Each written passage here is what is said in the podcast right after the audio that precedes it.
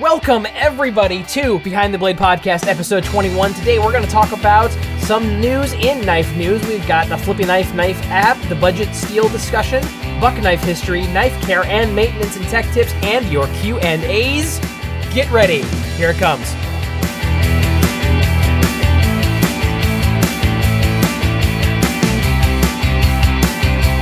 Welcome back for episode 21 of Behind the Blade podcast brought to you at the speed of Sunday. Jim, how are you doing, sir? I'm doing good, Matt. Speed of Sunday is one of my favorite speeds. it is. Absolutely. Absolutely, we got a, we got a great show planned for you guys today. Really hope that you enjoy it. Um, so why don't we just jump right into it without much ado? Matt, good sir, what are you carrying? I am deviating from the norm pretty substantially today. Um, I am carrying a Buck 110 iconic folding hunting knife. Uh, I love everything about this knife. I think if you were going to give it any negative points mechanically or practically, it would be the sheer weight. But Sure. other than that, I mean, it is everything. And even though it's only uh, 420 HC, the Paul Bos heat treat method that he uses, uh, he's since retired, but that, that recipe has been carried on. Um, the heat treat gets the absolute most out of that 420 HC, and it's, uh, I mean, it's a hell of a knife, guys. I mean, it, it really is. I, I think as a camp knife, I think as an EDC knife, um, it's not as is neato and whiz bang and trendy, but I think it's an enduring style. In fact, we're going to come back to that a little bit later. But I'm also carrying my Leatherman Charge Titanium. So this is Yeah. taking the place of my typical Swiss Army knife slash Camillus demo knife. Uh, that I normally carry. This is a, it's a toolbox, absolutely a toolbox. It is a little bit, yeah. Um, it's got everything that I need in it for daily carry. I like the titanium scales, although I don't see much weight reduction from it. I just think it's neat, so I do dig that. well, it's supposed to be a heavy tool. I mean, you're not really looking for weight reduction. You're looking for usability and performance. So, Yes. You know, you need something solid, so it makes sense. Yep, and it's brutally tough. I do have the uh, what do you call it? The different bit, I guess driver bits. Like a, like a bit card. Yeah, they call them will, bit yeah. kits when Bit you kits, order them yeah. Uh-huh. online or whatever. But uh, yeah, it's a little plastic card that holds a. I mean, I'm really impressed by this. It has just about every Torx bit, every uh, flathead, Phillips, hex. Uh, what else? I think there's even some. Uh, there's squ- yeah square drives, which are really Wow. rare and Yeah. Uh-huh. obscure. You know what I mean in daily use. But I, I definitely use it, and the bit extender is I mean, it's a marvel of engineering the way they did this because it not only takes the Mm-hmm. flat proprietary Leatherman drive system, but it'll also accept any quarter inch drive bit with a Mm-hmm. Oh. magnetic base, you know, in the So, bit so if you happen to find one, but that's your driver, that's what you can use. yeah, that's exactly. cool. Check this out. I mean, this is uh sorry guys, I know this is kind of a visual gag, and we're working on that as we get the new studio built. Hint, Uh, hint. yeah, we'll be able to do more video action, which will be great. but look at Oh, that. Yeah, that's cool. That's that's a tool. Yeah, so the, Absolutely. the bit Yeah. extender's I, I don't know three and a half inches maybe, and it's got a flat tang that goes into a receiver on the handle of the uh, Leatherman itself, Mm-hmm. Right. and then you put your bit into the little quarter inch hex drive, you know, like a screw bit, Right, and like it takes both quarter inch bits and the Leatherman and the Leatherman proprietary, flat, you know, bit. quarter inch yeah. bits. Yeah, Nice. and and I mean it, it converts it to a real screwdriver. So I mean you can use this as you would any normal screwdriver. Hmm. It has a little bit of loose rattle to it, but it is held in place by a retention spring. Mm-hmm. Um, the only gripe I have about this entire system is that Leatherman has not been able to figure out a method to carry the full set. Gotcha. Even when you Yeah. Mm-hmm. buy the premium leather sheath, there's no. I mean, there's a slot on the side to carry the bit extender. Yeah. It falls out chronically. Oh, I've. Mm-hmm. lost it several times.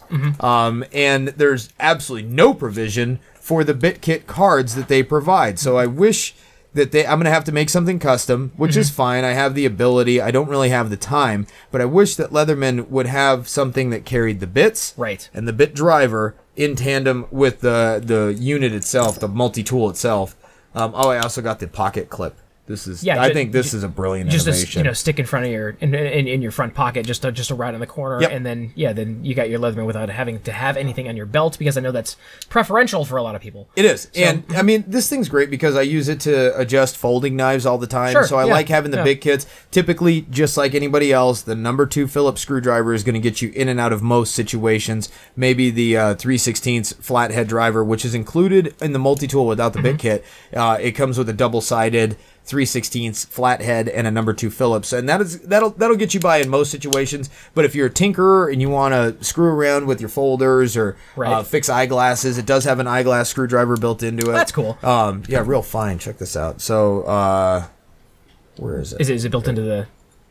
Oh, it is. It's built into and the it, thing. it Look comes at that. with a little tiny flathead and a Phillips on the other side. If you were to reverse oh yeah, it. and you can. Oh, it's got a little. It's got a little uh, like a like a leaf spring system to hold it in. Yep. And then you just pull it out and flip it. That's pretty slick. Yeah, I've so- never. I don't think I've ever actually held one of these up close. pretty well engineered tool and i think the base tool itself is more than adequate if you are more of a tinkerer and not as much uh on the fly i need to fix this kind of thing Gotcha. then i recommend the bit driver and the bit extender uh, or i'm sorry the bit kit Mm-hmm. and the bit extender but I, I wish leatherman would sort it out and make this carryable Gotcha. the whole presentation Gotcha. so I yeah know that I know that my Victorinox Swiss tool doesn't have any of that stuff, but it, but I think the regular screwdriver is uh is a number two. oh yeah number two there, and it's you know, got a on- long shank on it yep I know. How's the how's the weight? How's the weight in comparison between the two? i think mine's lighter Is it? i think Okay, so Yeah, I, yeah. tell me what you think but Yes. Yes. Yes. Yours is lighter. Yeah. Yeah, for sure. Interesting. For, so so it's Okay. lighter than the Leatherman Swiss than the Leatherman Swiss tool. Or the Very- victorinox Swiss the tool. Victorinox. Yeah, yeah, yep, yep. I get sued for saying that Yeah. too loud.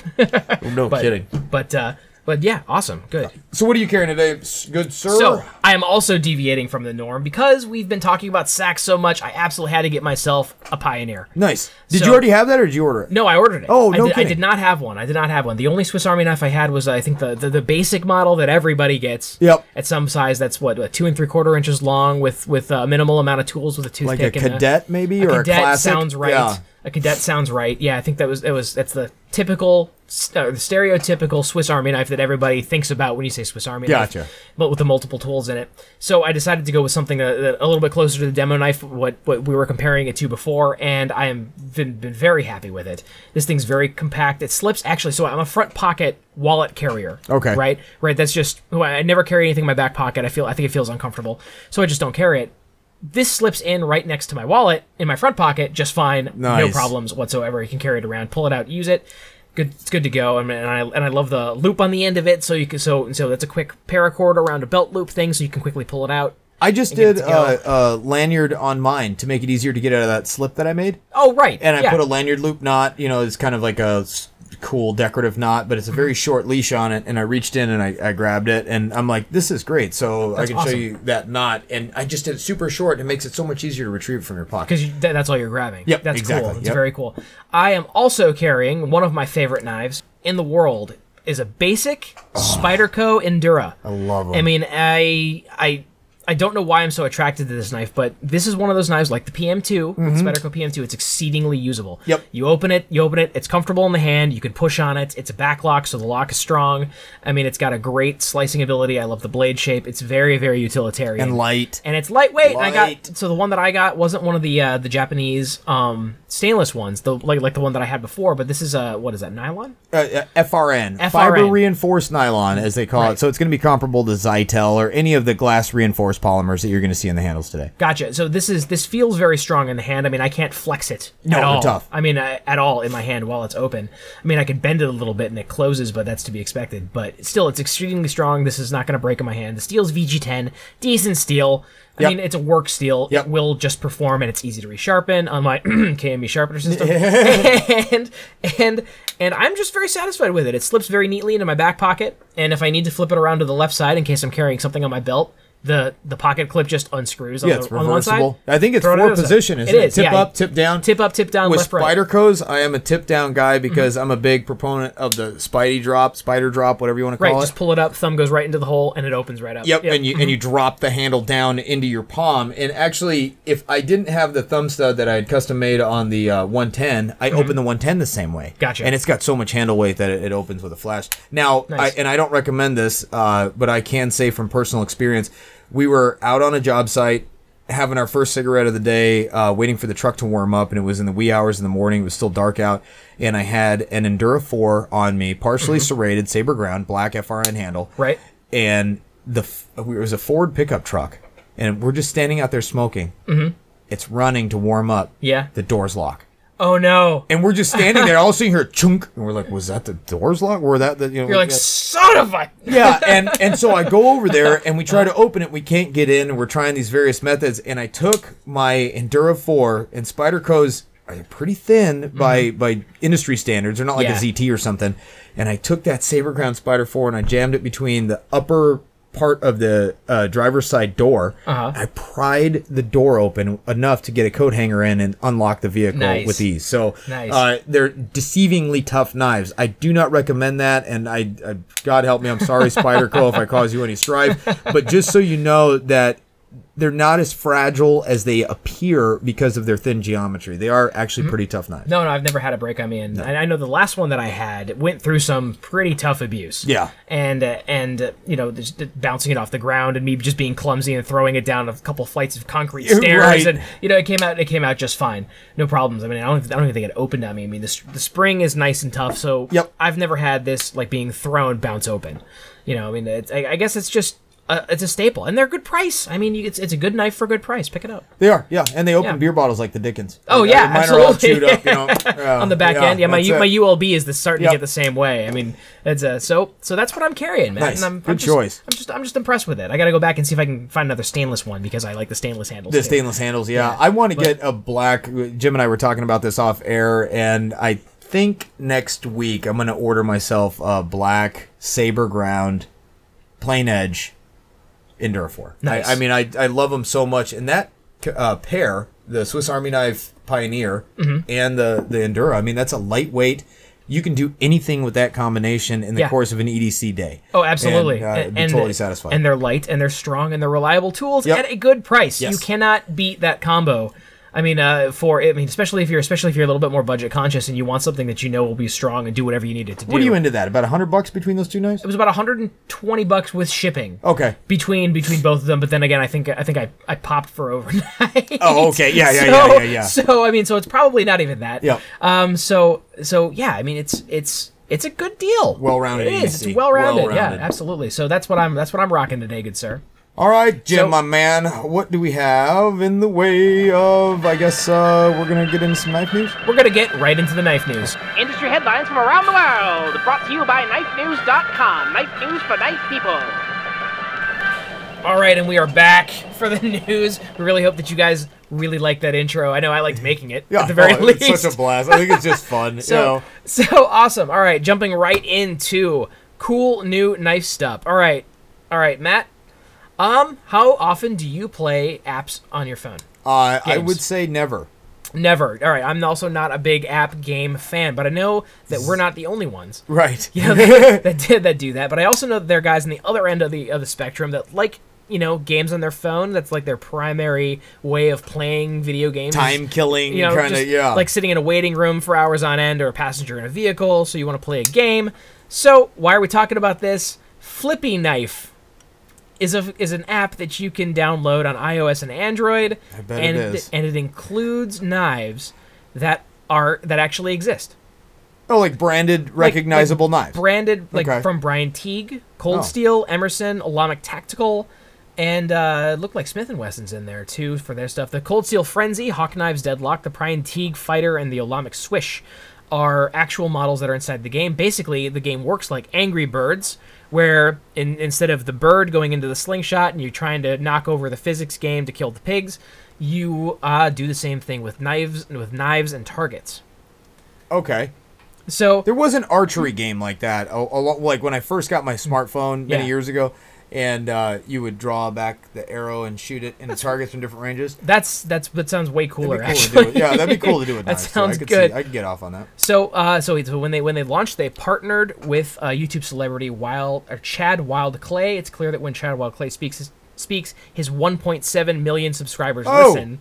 24 hours after posting a video introducing Flippy Knife, the game has been downloaded 20,000 times, with hundreds of Chad Wild Clay f- fans flooding the App Store and Google Play with positive reviews. So apparently, it not only is it a knife game, it's a positive knife game that people enjoy playing. Good.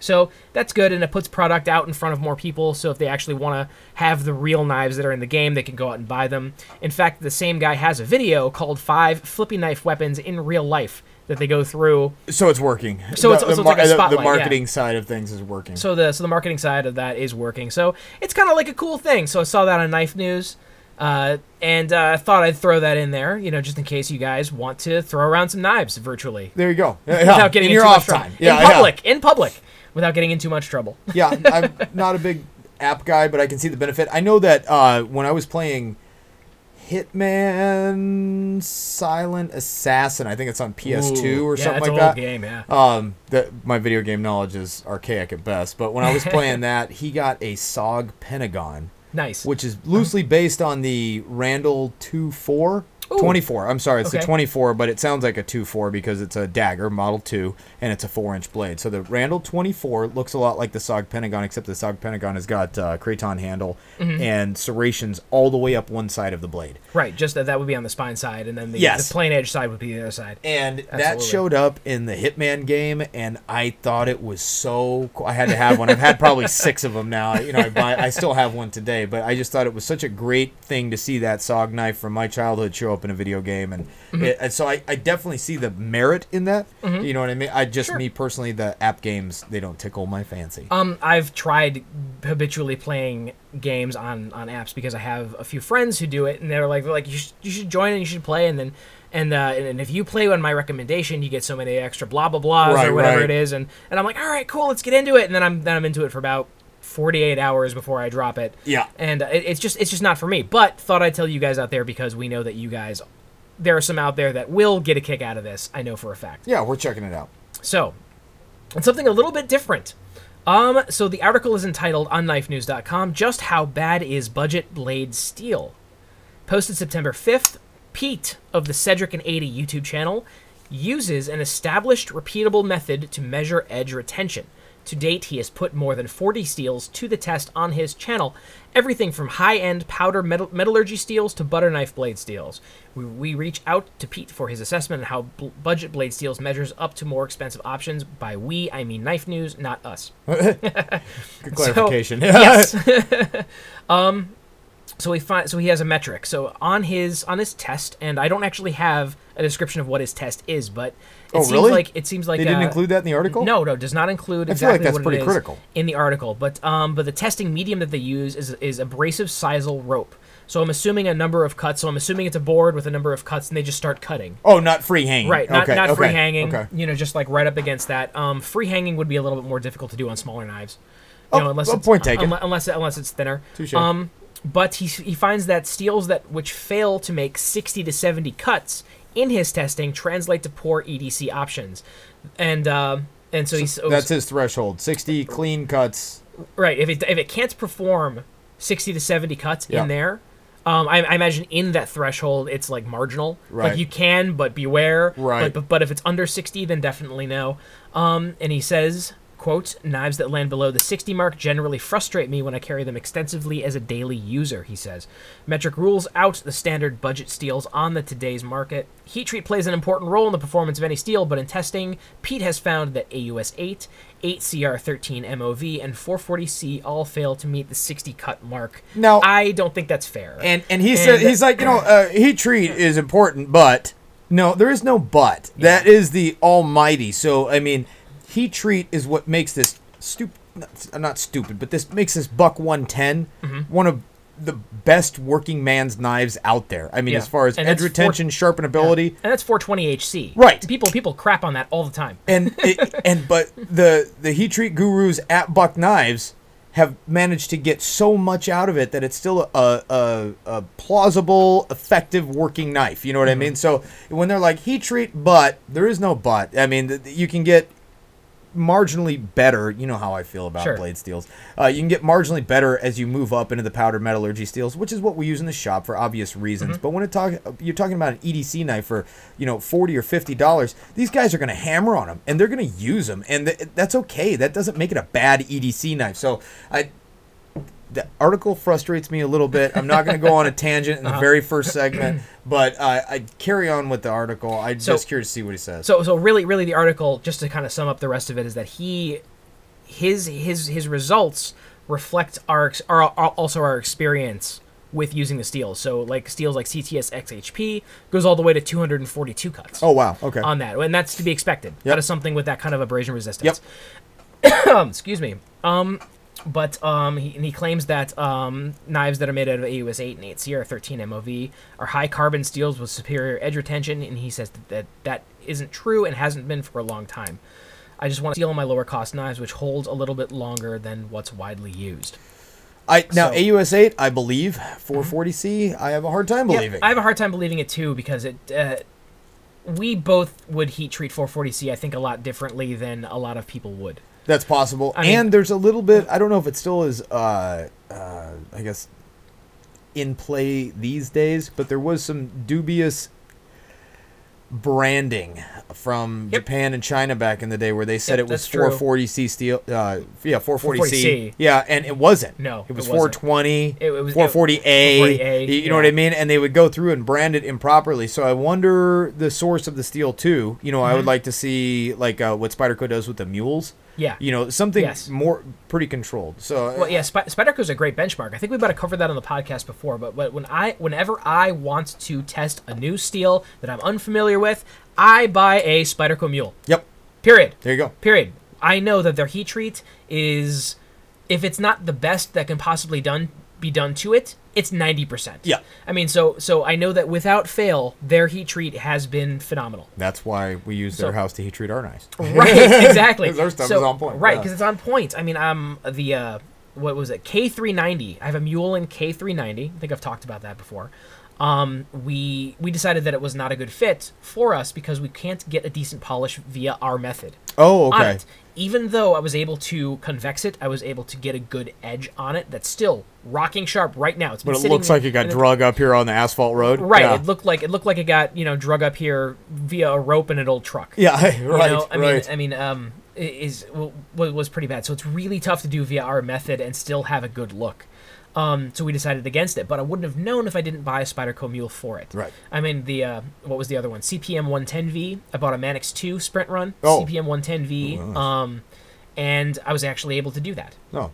That one turned out okay. I had a Manix 2 in that, so I should I should dig that out and show you. Yeah, I'd like to see. I But- like those Manixes. Yeah, no, no, they're nice. Um, but but um, that's kind of my test bed for for for some of that Yep. stuff. But as far as excuse me again, man. Um, as far as 440C goes, I've made knives out of 440C that perform phenomenally. I've made choppers out of 440C just Yeah. to see if I could. And yeah, uh, yeah. and and I I don't know if uh, so so so I don't know exactly what his test what his test cutting platform is, but I do know that his results reflect what the steels typically how how they'll perform. That's- so you you'll get less cuts out of something like 440C and more cuts out of XHP. Right, Yeah. And and I imagine that A2 will fall somewhere in there, and 3V will be perform better than A2, but not as much as XHP. And I, I imagine that his results will come out pretty believable. But Is there a link where uh, these guys can go check it out? Maybe where we can go check it out Absolutely. later? I was just about to do that. It's youtube.com slash Cedric Ada. C E D R I C. Excuse me. Sorry about that. Eh. Muting my Chromebook.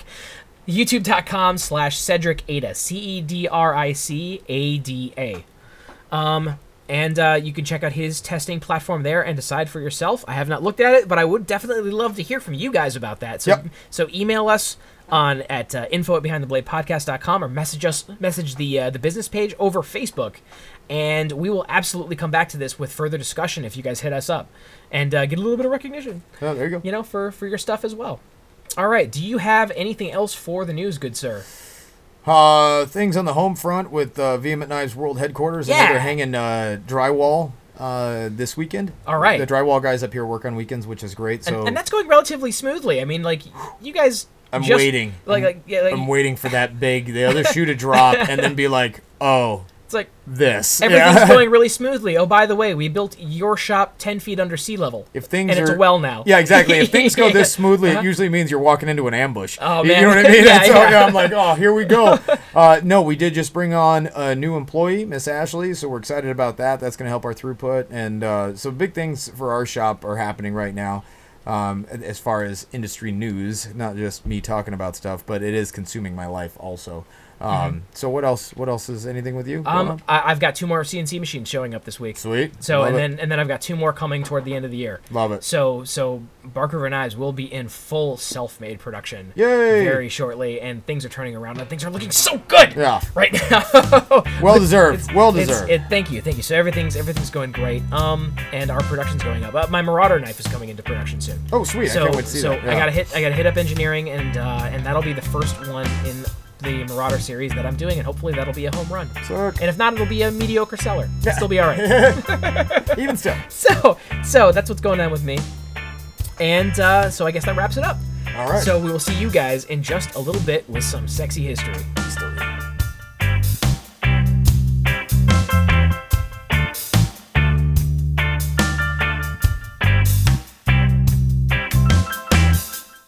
What's happening, gang? Just a gentle reminder for you to go visit one of our good friends here at Behind the Blade podcast, Tom Krein, K R E I N, at KreinKnives.net. Or, Jim, can you find him on his Facebook group? Facebook group that would be facebook.com slash groups slash Krein knives spelled the same way as Matt just did. There you go. Now, check out his flash lottos. He is obviously backlogged for some amount of time, but I was kind of trolling around his website. And if you are a Krein supporter, you can find plenty of swag that he has available. I know because every morning I drink out of that German tankard. It's kind of like a clay. I think Jim has one too, right? I do too. I do too. It's awesome. Yeah, It, it's- it holds its heat better than anything else. It's also like twice the size of any other mug in my house. Holy cow! And so I mean, this guy does his swag with the same performance that his knives come out in, and no expense is spared. So he's got some great stuff on the website. But if you do follow him in the Facebook group, you'll actually be able to get your hot little hands on some of his knives if you're lucky enough to win one of his flash lottos or the Make It Your Way campaigns that he runs. So go check him out. Again, that's Krein Knives, K R E I N, KreinKnives.net, and Facebook.com slash groups slash Krein knives.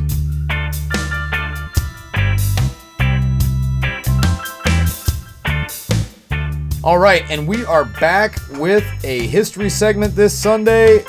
Th- this is one that I'm kind of excited about, and it's actually kind of funny that we haven't touched on it already. We are going to talk about the United States company Buck Knives. It's iconic. Iconic company. Iconic. I mean, every Yep. everybody listening to this. This is another one. You know, we've we've mentioned this several times on the podcast to you guys, but this is like the Swiss Army knife. Everybody listening to the podcast either owns, has owned, or at the very least knows who Buck mm-hmm. Knives are. No, Oh, you know, and it's.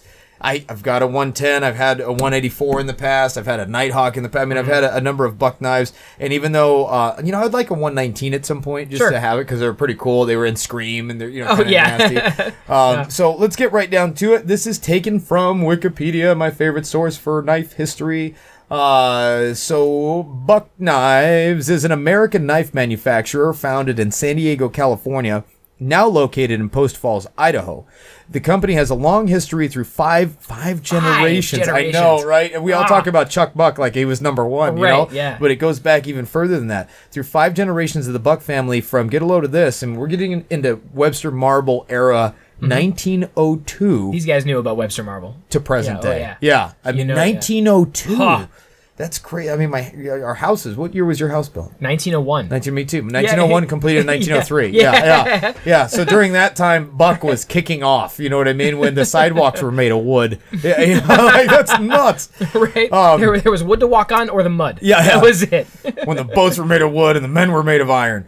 Uh, Buck Knives primarily manufactures sport and field knives and is credited with inventing the folding hunting knife and populari- popularizing it to such a degree that the term buck knife has become synonymous with folding lockback knives, including those made by other manufacturers. Oh, I've, I've totally heard about that before. Oh. This this goes along with this goes along with being in the South and go and uh, you sit down at a restaurant and the waitress comes up to you and goes, "What do you want to drink?" He goes, "I want a Coke." What kind of Coke? what kind of Coke, right? and Yeah, so it's like, uh, that's true. I've been, I've been in that situation. Yeah, I'd like a Coke. What kind? Mountain Dew. it's not even a Coke product. um, yeah, or Kleenex, Weed Eater, Scotch Uh, tape, Xerox. Xerox, Yeah, Band-Aid. Yeah, yeah Band Aid's another one, yeah, right? uh-huh. So there's so many of these, uh, and Buck Knife is fortunate and has the longevity and brand recognition that is strong enough that they've actually slipped into this role of being synonymous with any product that is even reminiscent of the original branded Right. product. Yeah. um, so let's Yeah. get into the history itself. So the company origins Hoyt H. Buck became a blacksmith's apprentice in Kansas in 1899. I'm sorry, guys. The bill of my hat keeps hitting my microphone. I'm going to turn around so you guys don't have to endure that. Uh, uh, in 1899, at the age of 10, he learned to make knives, and at 13 in 1902, he learned to make knives, and at 13 in 1902, and developed a method of heat treating steel for hoes and other tools so they will hold an edge longer. So he was kind of a semi-pro metallurgist at that point, at the turn of the century, right? Very nice.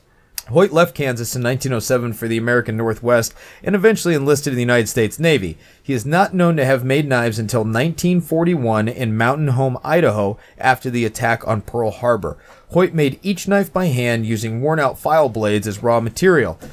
Using worn out file blades as raw material. So just remember, guys, and you're going to catch a lot of flack online about using file blades, but, uh, you know, I've made decent knives out of them. And Hoyt Buck, the founder of Buck Knives, had to start somewhere too. So don't let that discourage you guys. You'll grow as you do things. You can absolutely use that to feel good about about the work that you do. I mean, like, so don't let anybody give you crap about making knives out of files, especially if you're learning. Yes. I mean, Hoyt Buck, Yeah, yeah. founder of Buck Knives, to reiterate One of with the- Matt's points. Biggest knife manufacturers in the world today. In the entire world and the history of knives, started out making knives out of files. That's why I love history because it reminds Yeah. us that we all start on exactly the same page. We all start with a hammer or a file or a bench grinder in a garage and the hopes to do great things. Mm-hmm. Right. And what you do with it from there is 100% you're doing and maybe uh maybe I should say 95% you're doing and 5% luck. Yeah. You being in the right place at the right time. Yep. And so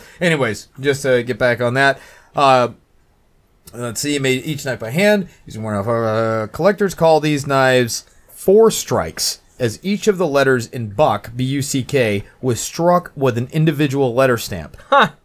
I think that's kind of cool, right? Yeah. In 1961, everything changed and marking was replaced by a one-piece stamp. So 1941, they did that method for 20 years. I think crap, I would have been like after month six. All Yeah. right, let's get a stamp made. We've made enough. Um, when the United States entered World War II, the government asked the public for donations of fixed blade knives to arm the troops. Upon learning there were not enough knives for soldiers, Hoyt Buck bought an anvil, forge, and grinder to set up a blacksmith shop in the basement of his church. Hoyt later explained, I didn't have any knives to offer, but I sure knew how to make them. After World War II, Hoyt and his son Al moved to San Diego and set up shop as H. H. Buck and Son in 1947. These early knives were handmade and more expensive than typical mass-produced knife.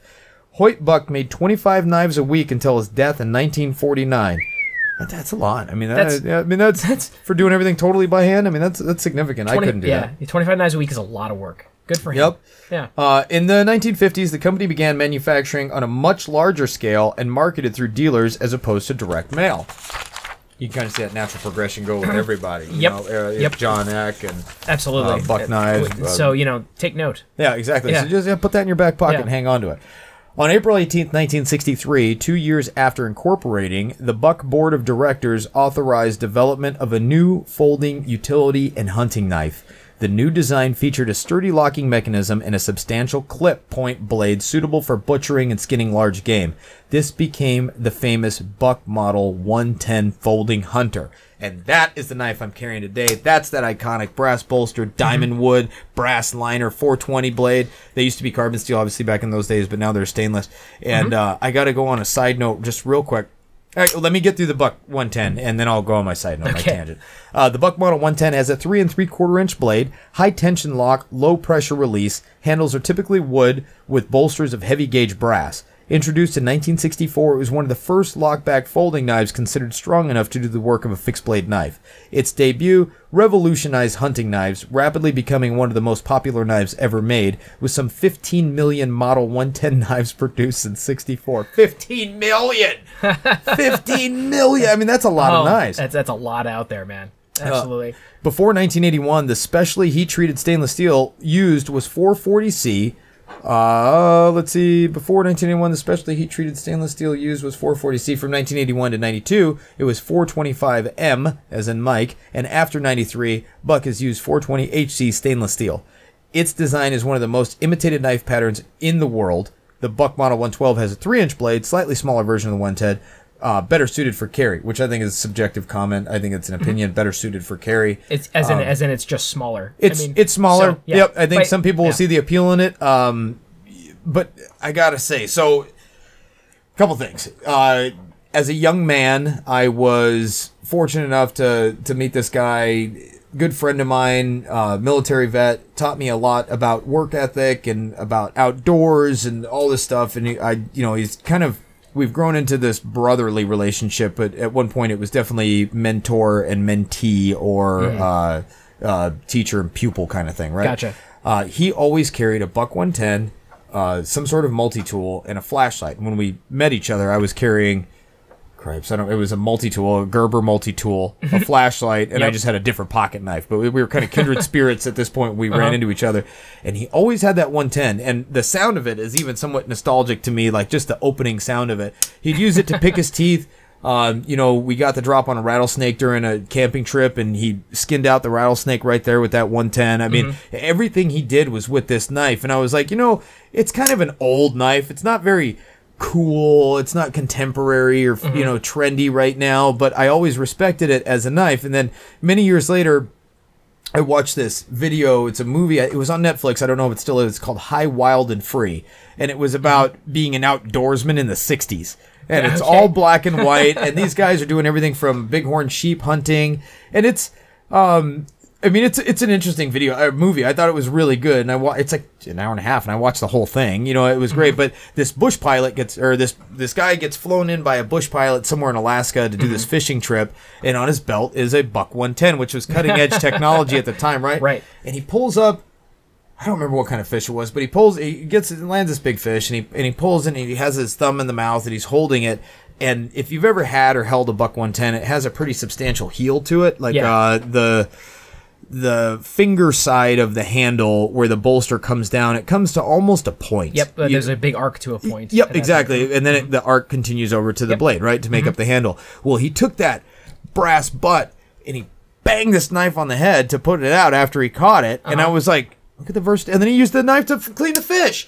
And I was like, oh, no kidding. So no, you don't have to bang it on a rock or something like that, you know, to put, you know, to dispatch that animal. So he used the the butt of his buck knife, and I'm like, you know what, the weight on that is significant, definitely enough to crush a skull on a fish. Oh, yeah. And it, it's a uh, concentrated enough in that point. And I said, what a versatile hunting knife. And I mean, people use them to skin deer and elk. And I mean, so Mm-hmm. Yeah. really, it is a complete outdoorsman's knife. And although it is a little bulky for EDC by today's standards, because it's this big kind of cowboy looking pocket knife, it was real big with the bikers too. Bikers love these. Mm-hmm. Oh, knives. really? Yeah. They, at all the rallies, they would make these uh, one arm bandits, like one hand opening leather horizontal pouches with a little Delrin rod. Oh, of course, So when you yeah. pull it out, it would open, you know, on its own Yeah. kind of cool but yeah so it was so iconic to me it's such an important knife to me the one i'm holding is actually an anniversary gift from my wife um, she knew how much I, I really respected and appreciated the nostalgia and usefulness of this knife so she got it for me for my anniversary and I, it, it's in my rotation i carry it even more frequently than just talking about it on the podcast That's so awesome. And you carry in the in the leather sheath that it came with. i do which Yes. uh, Uh-huh.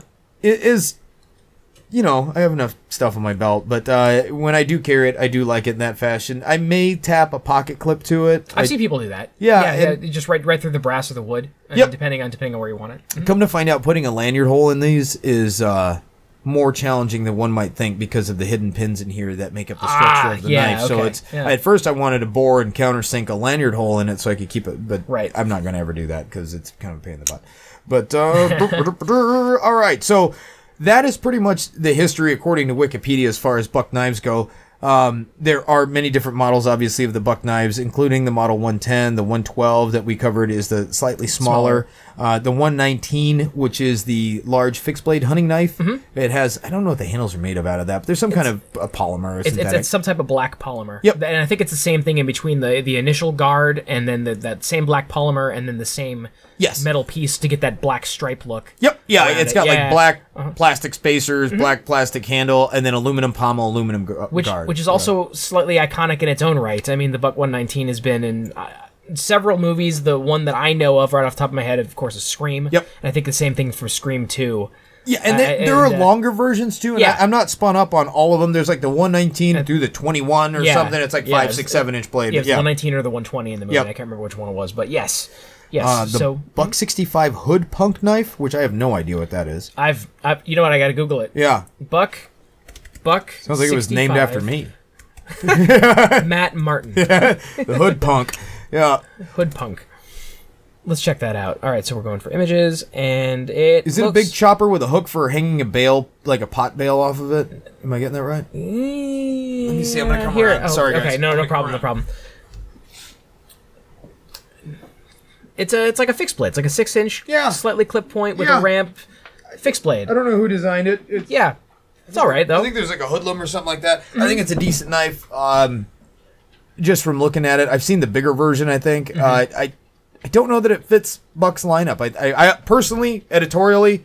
I think Buck should stick with the classic stuff and really push that instead of trying to tread into the some of the more contemporary stuff because Yeah. it doesn't fit their brand to me. Like it just it pets me the wrong way. Well, I way. mean, if you want if you want a certain look, it still has to fit your style, so people can still recognize it as your knife, and so so it fits the rest of your brand. I mean, so that's why that's why that's why we, not to keep on plugging myself, which I hate doing, but like we used to powder coat a bunch of our uh, Bravo Neckers and Uh-huh. our STS series and the TAC Op series that we did for Blackjack were all powder coated. We stopped doing all of that because none of it sells to the people that we sell knives to. yeah, to your customers, right? So so this this doesn't look like it would really fit for Buck's lineup. I don't know. I could be totally wrong though, but uh, it could have sold awesome. I don't know. Yeah, yeah, uh, yeah. Uh, So- Just to me, uh, you know, it's it's our show, so we can say what we like and what we don't like. Mm-hmm.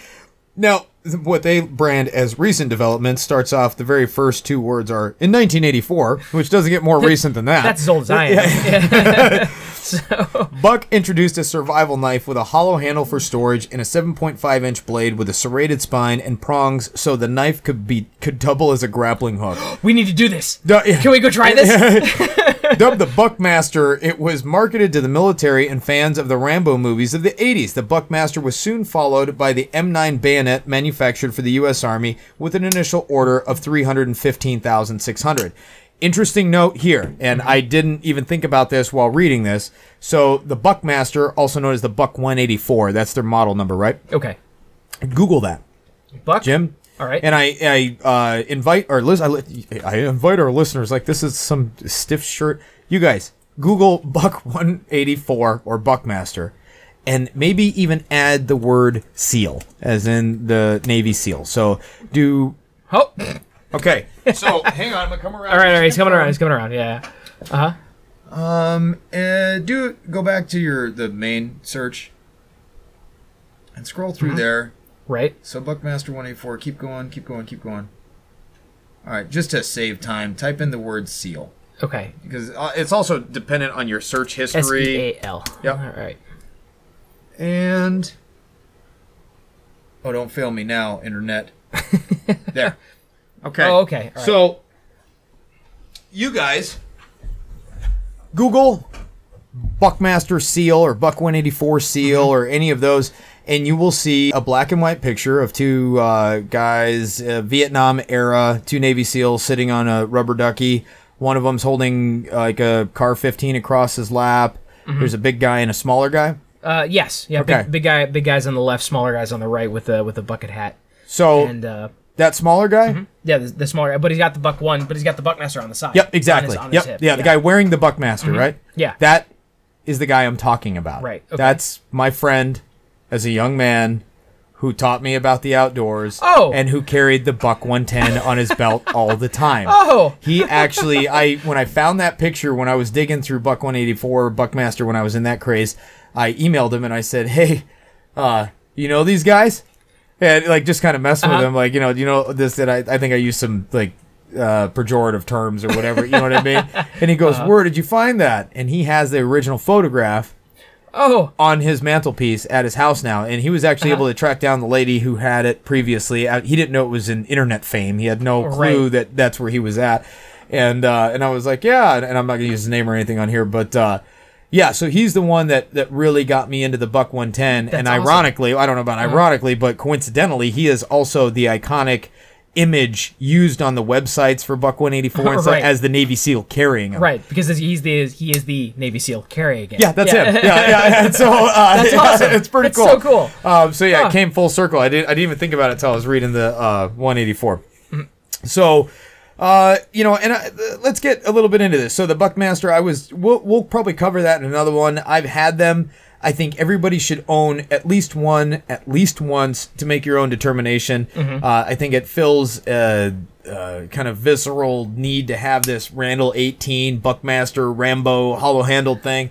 they're big and they're heavy and they're kind of odd, but uh, I, I think you'll like it. I think everyone should try that out. Now, in 92 93, Buck introduced the Nighthawk which I know Huck over at Ghost Town uh, Custom Knives is a huge fan of the Nighthawk. I am also uh, an enormous fan of the Nighthawk blade. The handle, yeah, it's it's got everything right except the ergonomics, in my opinion. It's got the right girth, it's got the right grip, it's got oh, everything. But Oh, see when, what you're saying. when you hold it, there's no perfect place to put your The, fingers. the lumps are in the wrong spot. They are. The yeah, lumps are in the Jim, wrong spot. you know Yeah. that from Oh, knife yeah. making and design. They're Yep. they're just slightly off, and I think it's good enough if you had nothing to compare it to. Yeah, I mean, if you didn't hold, I'm trying to think what would be a, a great. Anyways, yeah, I, I, Mm-hmm. but that knife particular, I really like. I think it makes a good pack knife and a good, you know, quote unquote tactical knife, Yep, if the, you want to say the that. blade is cool. Oh my god, the blade is cool. I mean, even the transition to the handle is cool. The slight ramp where it's on Yep, the where and there's where, a little where it's on the rubber dotty or- thing in there Yeah. too. Yeah, it's pretty yeah, cool. it looks like it's two toned, but but I can but yeah, the belly, the ergonomics of the belly of the handle, I can absolutely see being a problem. It's uh, y- Uh-huh. yeah, it just uh, man, I, I love that knife. So Mm-hmm. let's see. So in 92, 93, Buck introduced the Nighthawk fixed blade knife, 6.5 inch blade, black handle made of Zytel for ergonomic grip. It, it's also worth mentioning that it had rubber inlaid panels Yeah. for uh, you know tactile grip. Nice. Uh, this knife, best M9. Uh, I think the M9 is what one is what they're trying to say in the brackets here. Was submitted to the United States Marines for evaluation by the USMC.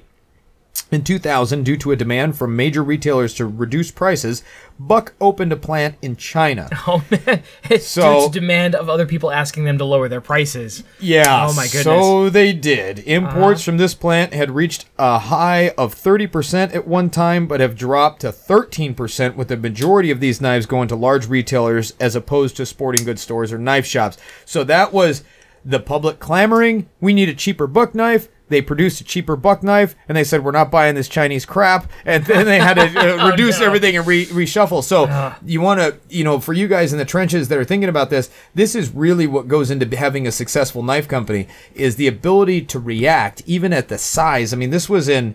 Uh, 2000, you know what I mean? They started in 1941, you know, it dates back all the way to 1902. But from 2000, they noticed so they were a large substantial company with a lot of workings. They had floors of executives and stuff like that at Right, that point right? it's not just hoyt in the basement of his church with an anvil and a grinder.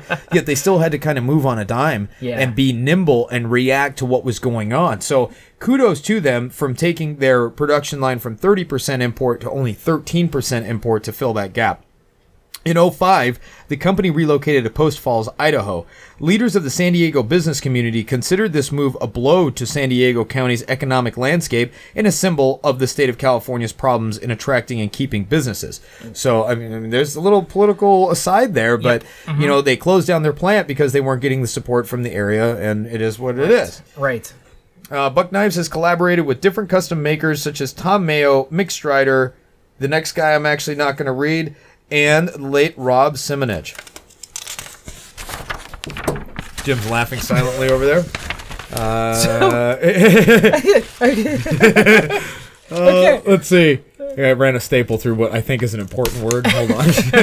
there we go. Next. Alan Chuck Buck were introduced into the Blade Magazine Cutlery Hall of Fame at at the in 19 at the 1982 and 1996 Blade shows, respectively, in Atlanta, Georgia, in recognition for the impact that their designs and company has made upon the cutlery industry. Buck's heat treater, Paul Bos, who heat treated knives for other custom makers and production companies at Buck's facility, was introduced inducted into the Hall of Fame in 2011. Good for him. And that's well Yeah. deserved. I mean, there is no better guru of cooking blade steel than Paul. Um, products. Let's see. American manufacturer for style knives. Um,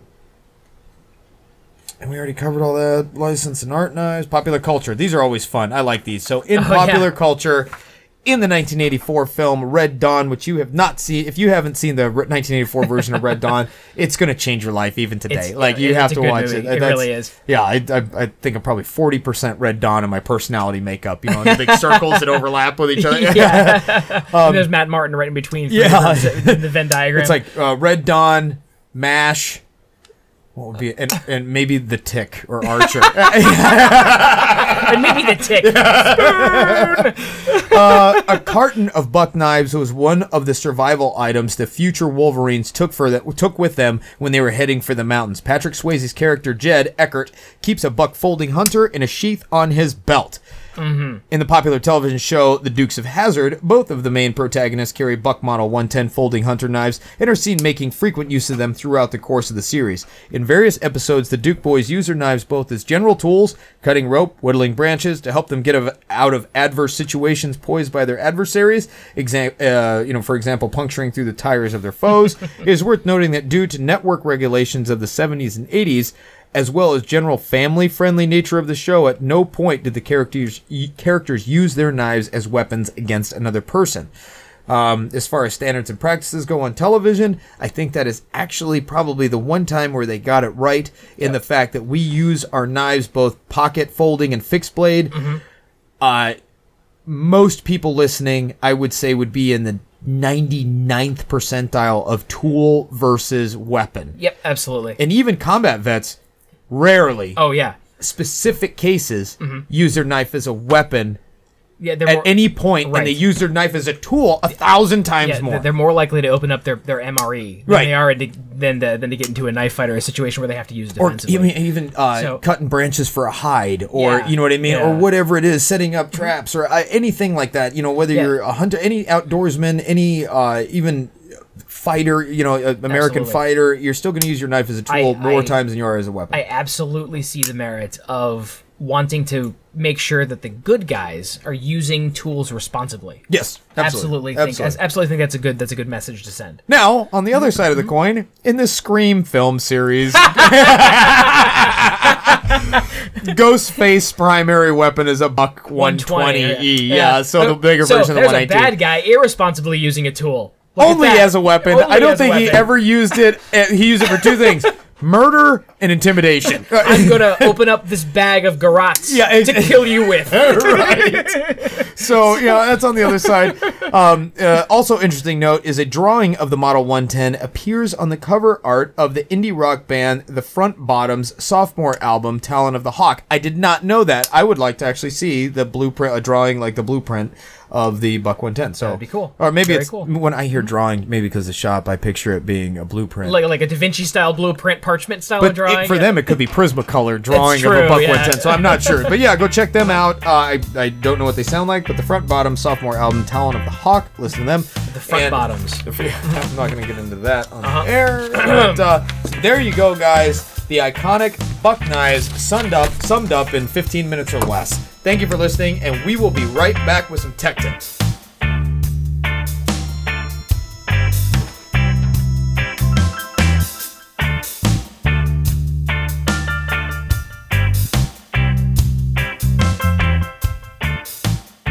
Mail call! Oh, that's got to be the coolest intro for any ad we've done so far. Jim wasn't expecting that. No. But, so, uh, you guys know that I am a fan of the practices of bushcraft and primitive survival, although I do like my gear. Um, you know, it's just, I, I like. It, it's a good skill that we should all know how to to, to employ. yeah, I'm a little woodsy woodsman. I Yeah. just I enjoy it a lot, and I happen to carry with me most times a Gransfors Bruk small forest axe as my pack axe for splitting and stuff. Most time for cutting wood, I use a saw or something like that. But either way, uh, I'm about two trips in without maintenance on the blade, and I, of course, have the grinders and the buffers and the satin glows and the compounds and everything. That's how I keep my edges razor keen on my axes, especially. However, I got this amazing product in the mail that I've been dying to try since Blade Show 2016, 2017. 2017, Uh, yeah. And I finally got one. And I wanted to try it for you guys. Now, I already know how to sharpen an axe on the tools that I have available, but what if I didn't have my shop with me? What if I was setting up my base camp and I wanted a way to maintain my axe? And KME Sharpeners puts out this magnetic base axe sharpening attachment, and it's a complete separate system from their standard sharpening system, right? Correct. So it operates using the same mechanics, and some of the, some of the parts will cross over, so you can you know use them universally or interchangeably, I should say. But I took this out. It came. This is yeah, this is great. So mine came in a zippered case, which I was very thankful for, a padded case. I'm gonna open it up real quick, and you have the. Uh, I don't know what you call this, the base. So the magnetic base, and on there is kind of this Heim-like eyeball joint. The same, yeah, the same as the regular Yep. KME sharpener. Yeah, I would say from the magnetic base up, it's identical. Yep. And Yep. I used that with a convexing rod, and I used the Arkansas stones on this set because that's what's included as opposed to the diamond stones. And I was really happy with the outcome. So my edge was banged up. You know, I had been splitting wood in the On area. your on your Grandford's. um, yeah, my Grand on, Swords yeah, on Grandford's, yeah. So the the edge was banged up because we were splitting on the ground. I didn't have like a chainsawed stump to work off of, so I was splitting on duff, and I rolled it, and even a couple little microchips here and there. Uh, and I was able to take this with the convexing rod, and oddly enough, I mean this was just really fortuitous. I didn't even take the process to set the angle on it. I just said, well, let's see where it sits, and I used the sharpie and did all that stuff, and I threw it on there, and it was just right, and I was able to get hair popping, paper slicing, razor sharp. Now there was what you may think from the scratch pattern to be a not even a micro bevel. It's actually a pretty substantial bevel. I'd say it's about an eighth inch in uh, in height. The bevel is, but in scratch pattern alone is where that line is because if you sight down the edge, it is truly a convex edge. It's a convex Oh, yeah. edge that runs off to nothing, and it's got all the edge stability that you need in an axe. And I was able to whip up an amazing edge. Uh, Actually, faster on this than I've been able to sharpen my knives on the can. So it was, uh, it was. I, I was very excited about this. This isn't just a gimmick or a, ga- uh, a gadget or a gizmo. It's something that, in my mind, I would put in with my camp kitchen and take with me camping Oh, so that I could repair my axe by campfire that night and get it, you know, razor keen. Whereas if you don't have a KMG at home, like a grinder or a buffer with compounds and all that stuff, then you get this axe sharpener and you also keep it at home out and readily available to maintain your edges. Oh, yeah. So this definitely gets my seal of approval. I was. I, I, I just didn't know what to expect. I didn't have any super high expectations. I, I knew it would work because I know how the guys at KME are. But would it be easier or comparable to me using automated systems in the shop? You know what? It's fine. I could crack a beer and have a hair popping edge on Well, I mean, you don't have any of that stuff when you're on the field. No, you don't. Absolutely. So this is this is a fantastic chore, even even at home when you do have that stuff at your shop. Yeah, So exactly. Yeah, I mean, I mean, so I mean, it was easy. It's easy to use. Matt let me take a look at it when he walked in today with it, because was we we sat down to talk about this, and I gotta tell you, even maintaining, even maintaining the convex that was on there, Matt was able to follow it and get a phenomenal edge on there that blends in with the geometry that was there before, It's and great. it's fantastic. It's Yeah. really cool. This is an awesome product. So go check them out at kmesharp.com and take, uh, let me give you the proper nomenclature for this. So this is the KME axe and hatchet sharpening system, and in, in, included is an instruction manual for all different types of axes and hatchets, and even your tactical crash axes and all that stuff you can use with this too. Very innovative. Another example of the ingenuity and brilliance that comes out of the KME shop. These guys never cease to amaze. KMEsharp.com. Check them out.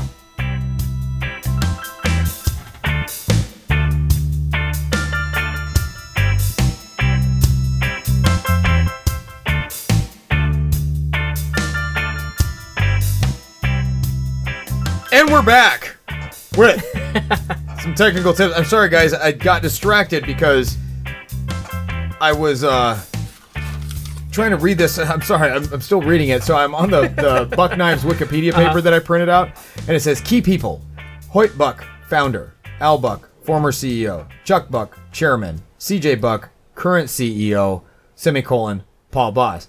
But I only see the bottom line. It says current CEO Paul Bos, and I was like, Paul's not the is Paul the CEO of Knives? so I had Just to how you read it. yeah, Stop yeah, I and reread like, it. Make sure. like, that's really weird. So I got hung up for a minute. I apologize for that.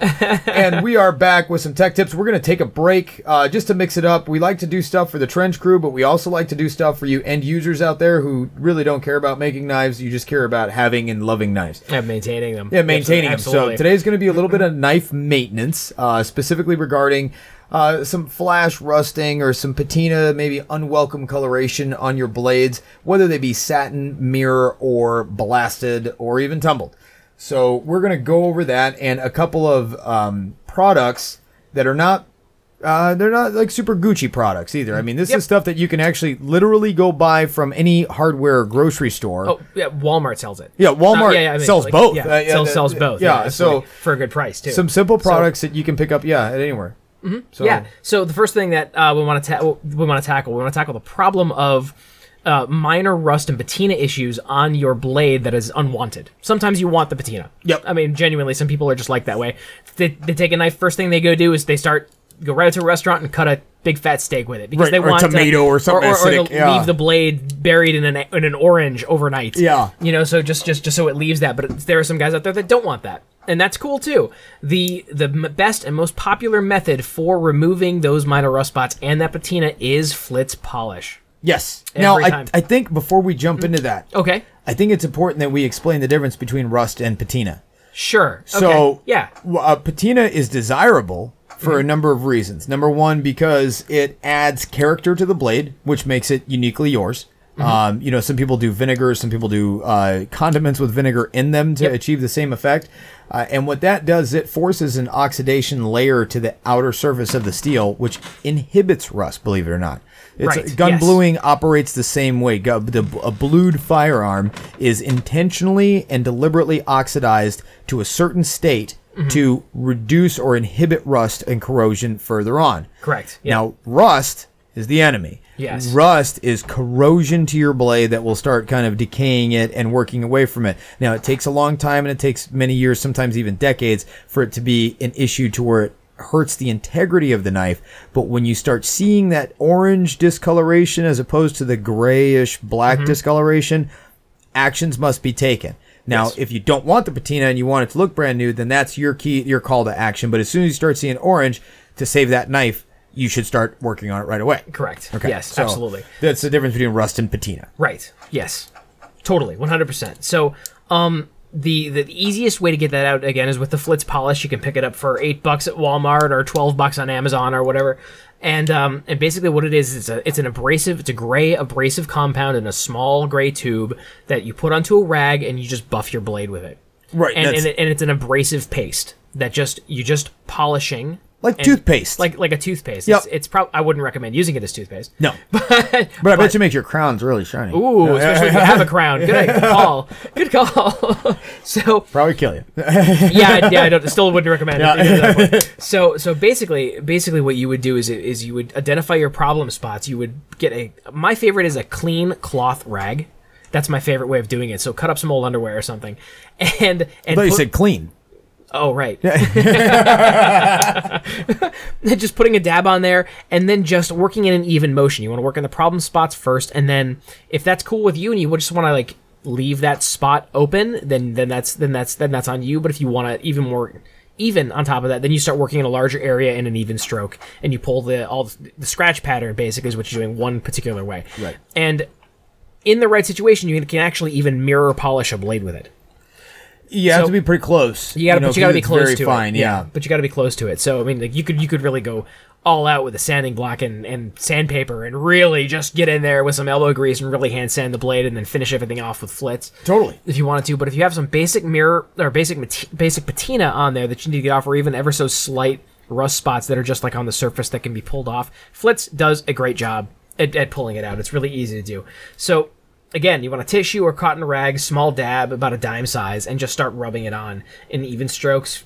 And uh, if there are any other large spots of raised dust, switch to sandpaper, get that out, and then go back to the flitz. Right, even everything out. Now, Absolutely. that Flitz is spelled F L I T Z, and I think that's worth mentioning because you guys are going to be wondering what it is you're looking for, and it is in the home cleaning. You'll find Brasso, Neverdull, Tarnex, Flitz, Mm-hmm. and it'll be in a, a metal tube, much in the way that oil-based paints would come. Absolutely. You know what I mean? Yep. Like a like a not lead, but like a malleable metal tube. Yeah. And uh, and the another tip as far as Flitz goes is don't let it dry. So when Right, you're using it, work. Yeah, Yeah. So work with it, and as soon as you're done, wipe it off because it will dry pretty hard, and it'll become kind of a pain in the butt. Right, and then it'll actually, I bet you it'll cause more scratches trying to flip off the little rock like pieces of Right, flitz. yeah. You know, so, and that's not what you want if you want it even finish. But um, yeah, so, fo- follow so Mm-hmm. the instructions on the tube and Jim's advice, and, and you guys will be good to go as far as that goes. Absolutely, absolutely. Um, as far as knife storage goes, before we get into some of the other Yeah, stuff, totally. Knife storage. Uh, so you just you did you did the flitz, you got all the rust off, you clean the knife off with water,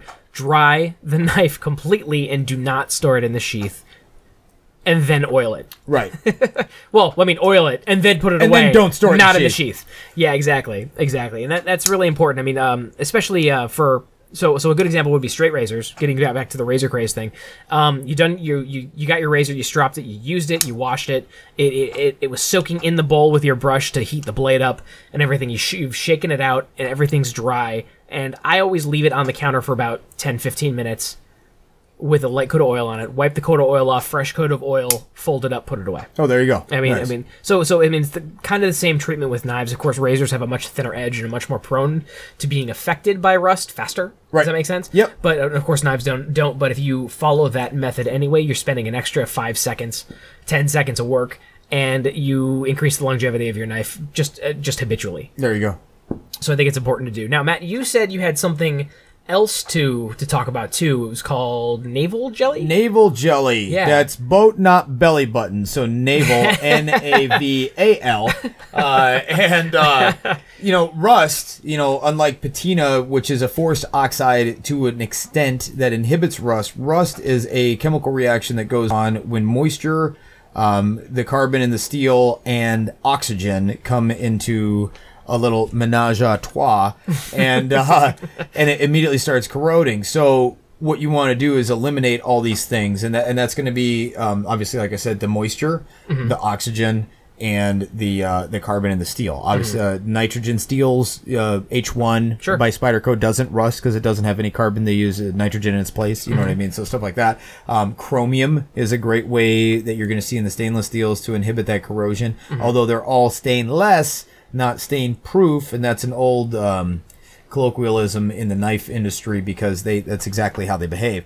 But they stain less. They won't never ever ever ever rust under any condition. They just stain less than a carbon steel a pure carbon steel. But if you do get that rusty spot or even pretty significant rust let's say you're refurbishing a blade that you picked up at a flea market or that you picked up at a swat you know a yard sale or something like that and you're like i think i can bring this thing back but you don't necessarily have all the tools and abrasive mechanisms that we have around the shop to do ours there's a mm-hmm. product called naval jelly and you can buy it at all hardware stores and most grocery stores and you apply that to the blade. So you want to make sure that the blade is clean, clean, clean. So clean it with Dawn dish soap.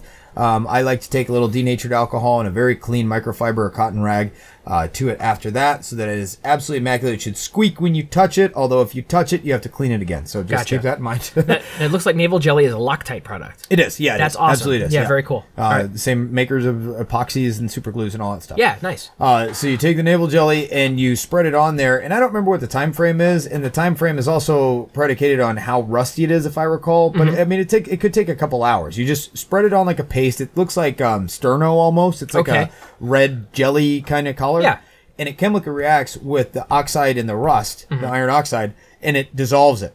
It turns it Mm-hmm. Into nothing. Now, it's not going to do anything with pits. It's not metal filler. Right, You know what I mean? But course. it will literally eat away all the rust and you'll be left with a bright pit Huh. I- you know in worst case scenario if it's gone so far as to pitting and then you wash it off very well and then you oil the crap out Oh, I imagine it's, it's extremely raw at that It, point. yeah, it yeah. strips it like MEK. So I mean, you have this right. bare naked steel, and you need to oil it uh, substantially to be able to protect that in the future. Mm-hmm. But it, I mean, it's it's a great product. Again, I've used it numerous times for restoration products, Mm-hmm. uh, and I I like it. I mean, it just works. It it, it actually corrodes the rust, and you're left with the pitting. So it's uh if like again if it gets that far. So naval jelly and flitz will get you by in and, and maybe auto body wet dry paper that you can pick up at any Sure. auto parts Yeah. store uh, for the more trouble spots or whatever it is. Uh, I would say I wouldn't jump in with anything coarser than 600 grit for Sure. brightening a finish. You know, Oh yeah, no, that, that's absolutely finishing at that point. I wouldn't try to remove material No. you know, really with Yeah, it. but- so yeah. you just do that. Uh, back to the sponge. Going back to Jim's point of storing out of the sheath, I am a number one offender about storing my knives, regardless of price, value, scarcity, material. I store them in their sheaths, and I feel like a jerk for doing it. Mm-hmm. And you know what I have to deal with? rust. Brass guards. Actually, I don't get rust on the blade. No? no. I keep my knives fairly oiled, especially Uh-huh. moving Oh, to well, Michigan, okay, and I come yeah. from the west and southwest Uh-huh. where this rust just wasn't an issue.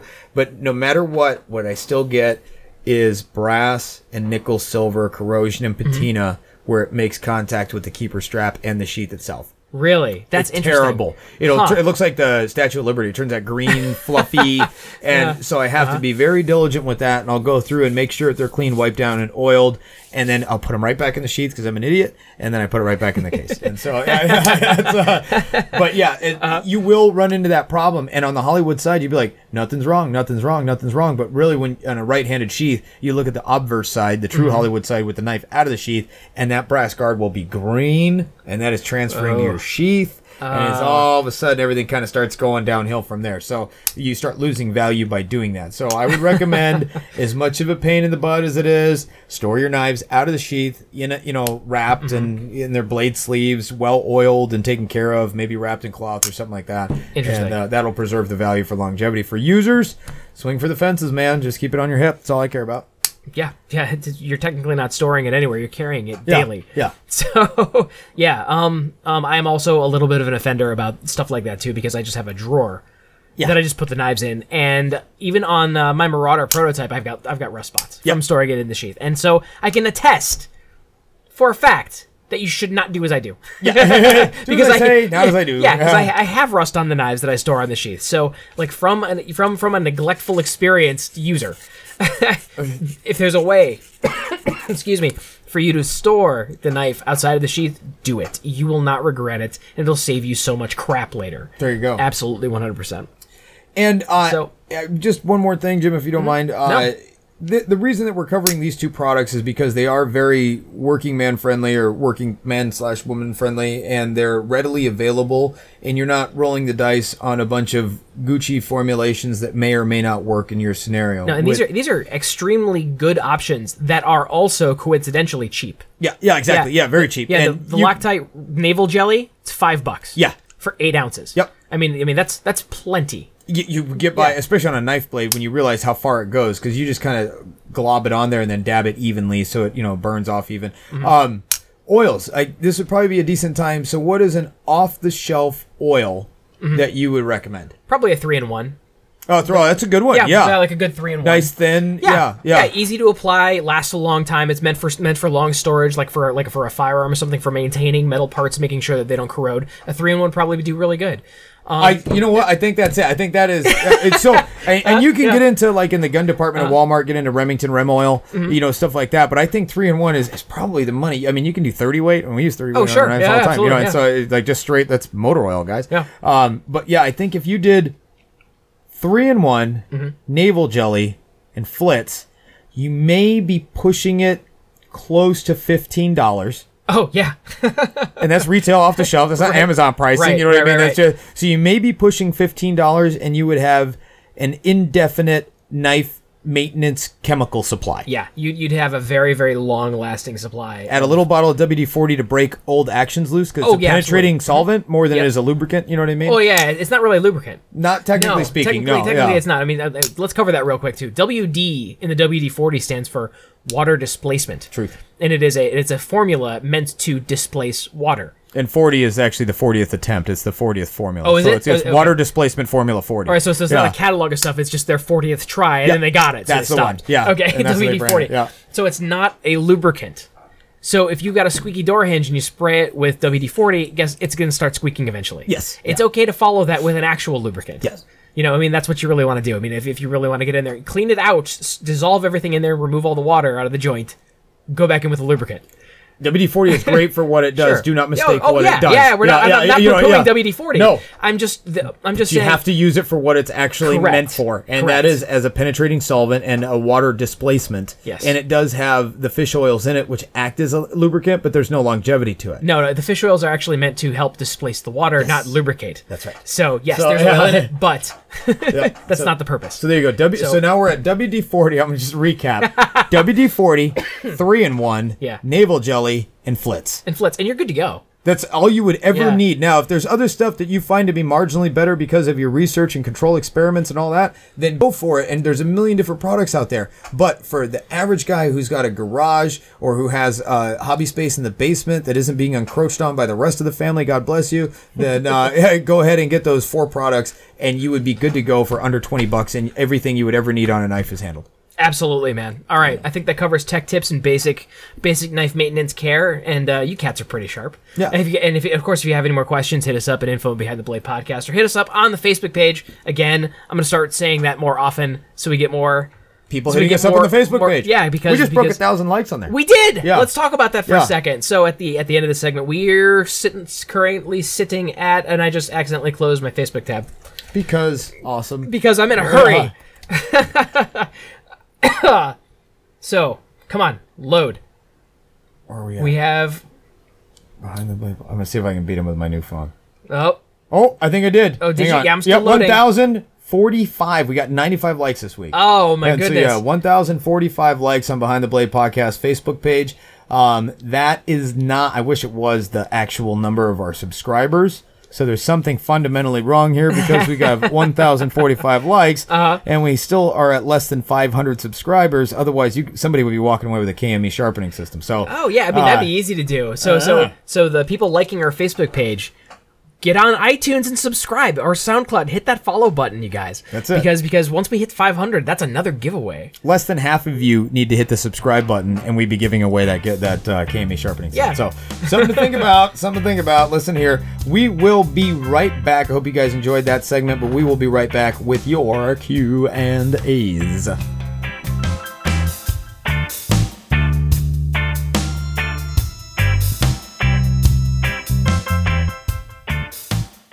Hey Matt, Yo, you ever used uh, the nanocloth from Genda Industries?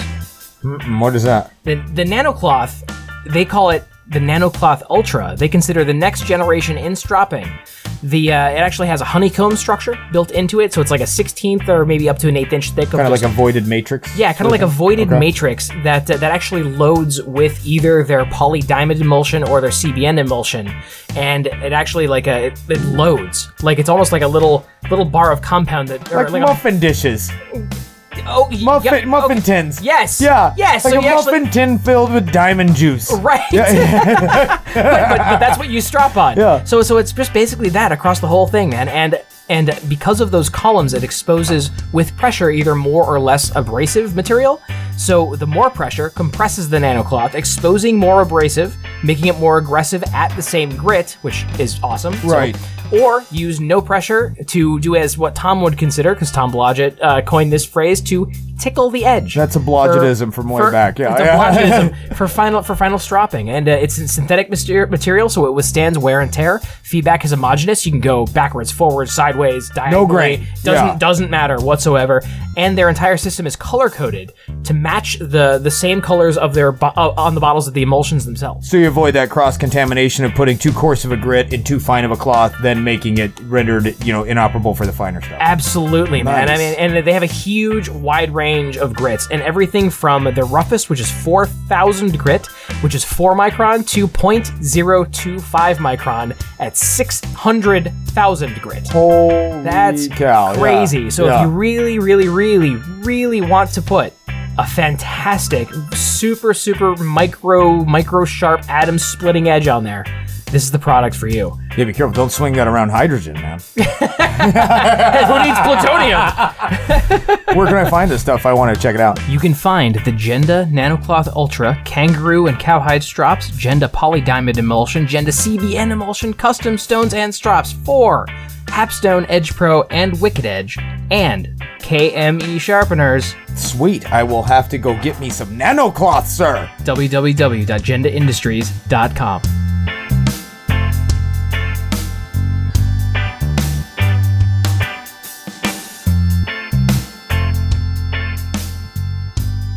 Oh, Matt, good sir, we are back for our absolute favorite, favorite segment, the Q and A's.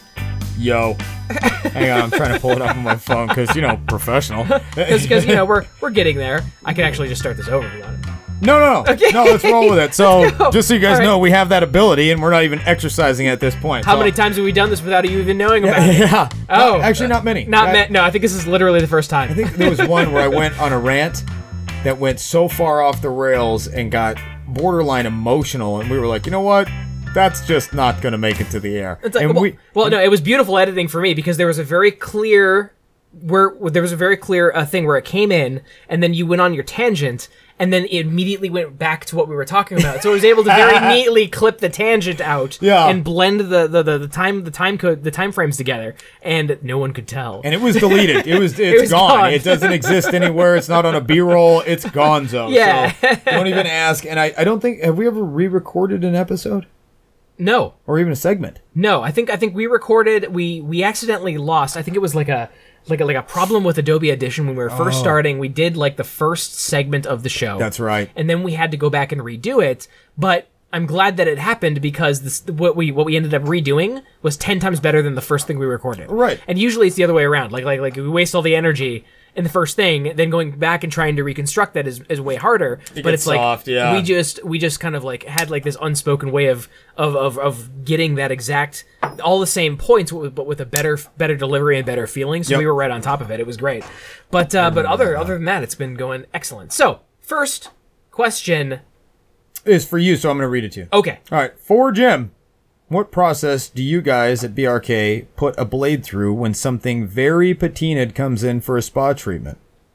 So it's a good question. So basically, basically a spa treatment is just a very quick refurb, and usually when blades come in for spa treatment, they're dull.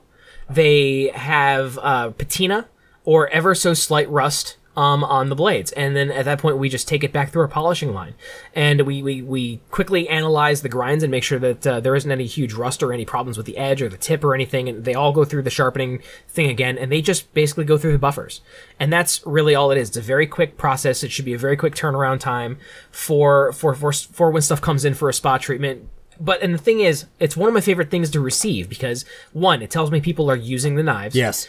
Two, people are using, really using the knives enough to make them go dull and to patina up, and you can tell there's been a lot of love and a lot of work Yep. put into them, and it just makes me proud, Right. as a knife maker to see people to see people really using the stuff. So so it's really cool. But to our credit, no, not not credit, not but uh, but to our but to our efficiency and to your guys' credit, it goes through very quickly. Um, so so uh, spot treatments are typically very quick. Nice. There Yeah. So it's a quick 240 600 on the polish wheels, quick white wheel, and then just blade work again. They just go right through the process and down the line. There it is. Mm-hmm. So I hope that answers your question. For Matt, that's me. I'll Same- read that one to you. Okay, Shut up. done. For Matt, same questions. Oh, okay. and how often do your customers want to send things in for a quote spa? Is this a service you think is possible to provide as a custom maker? Cheers, guys! I can't wait for the next step. Thanks, Jim Fagan.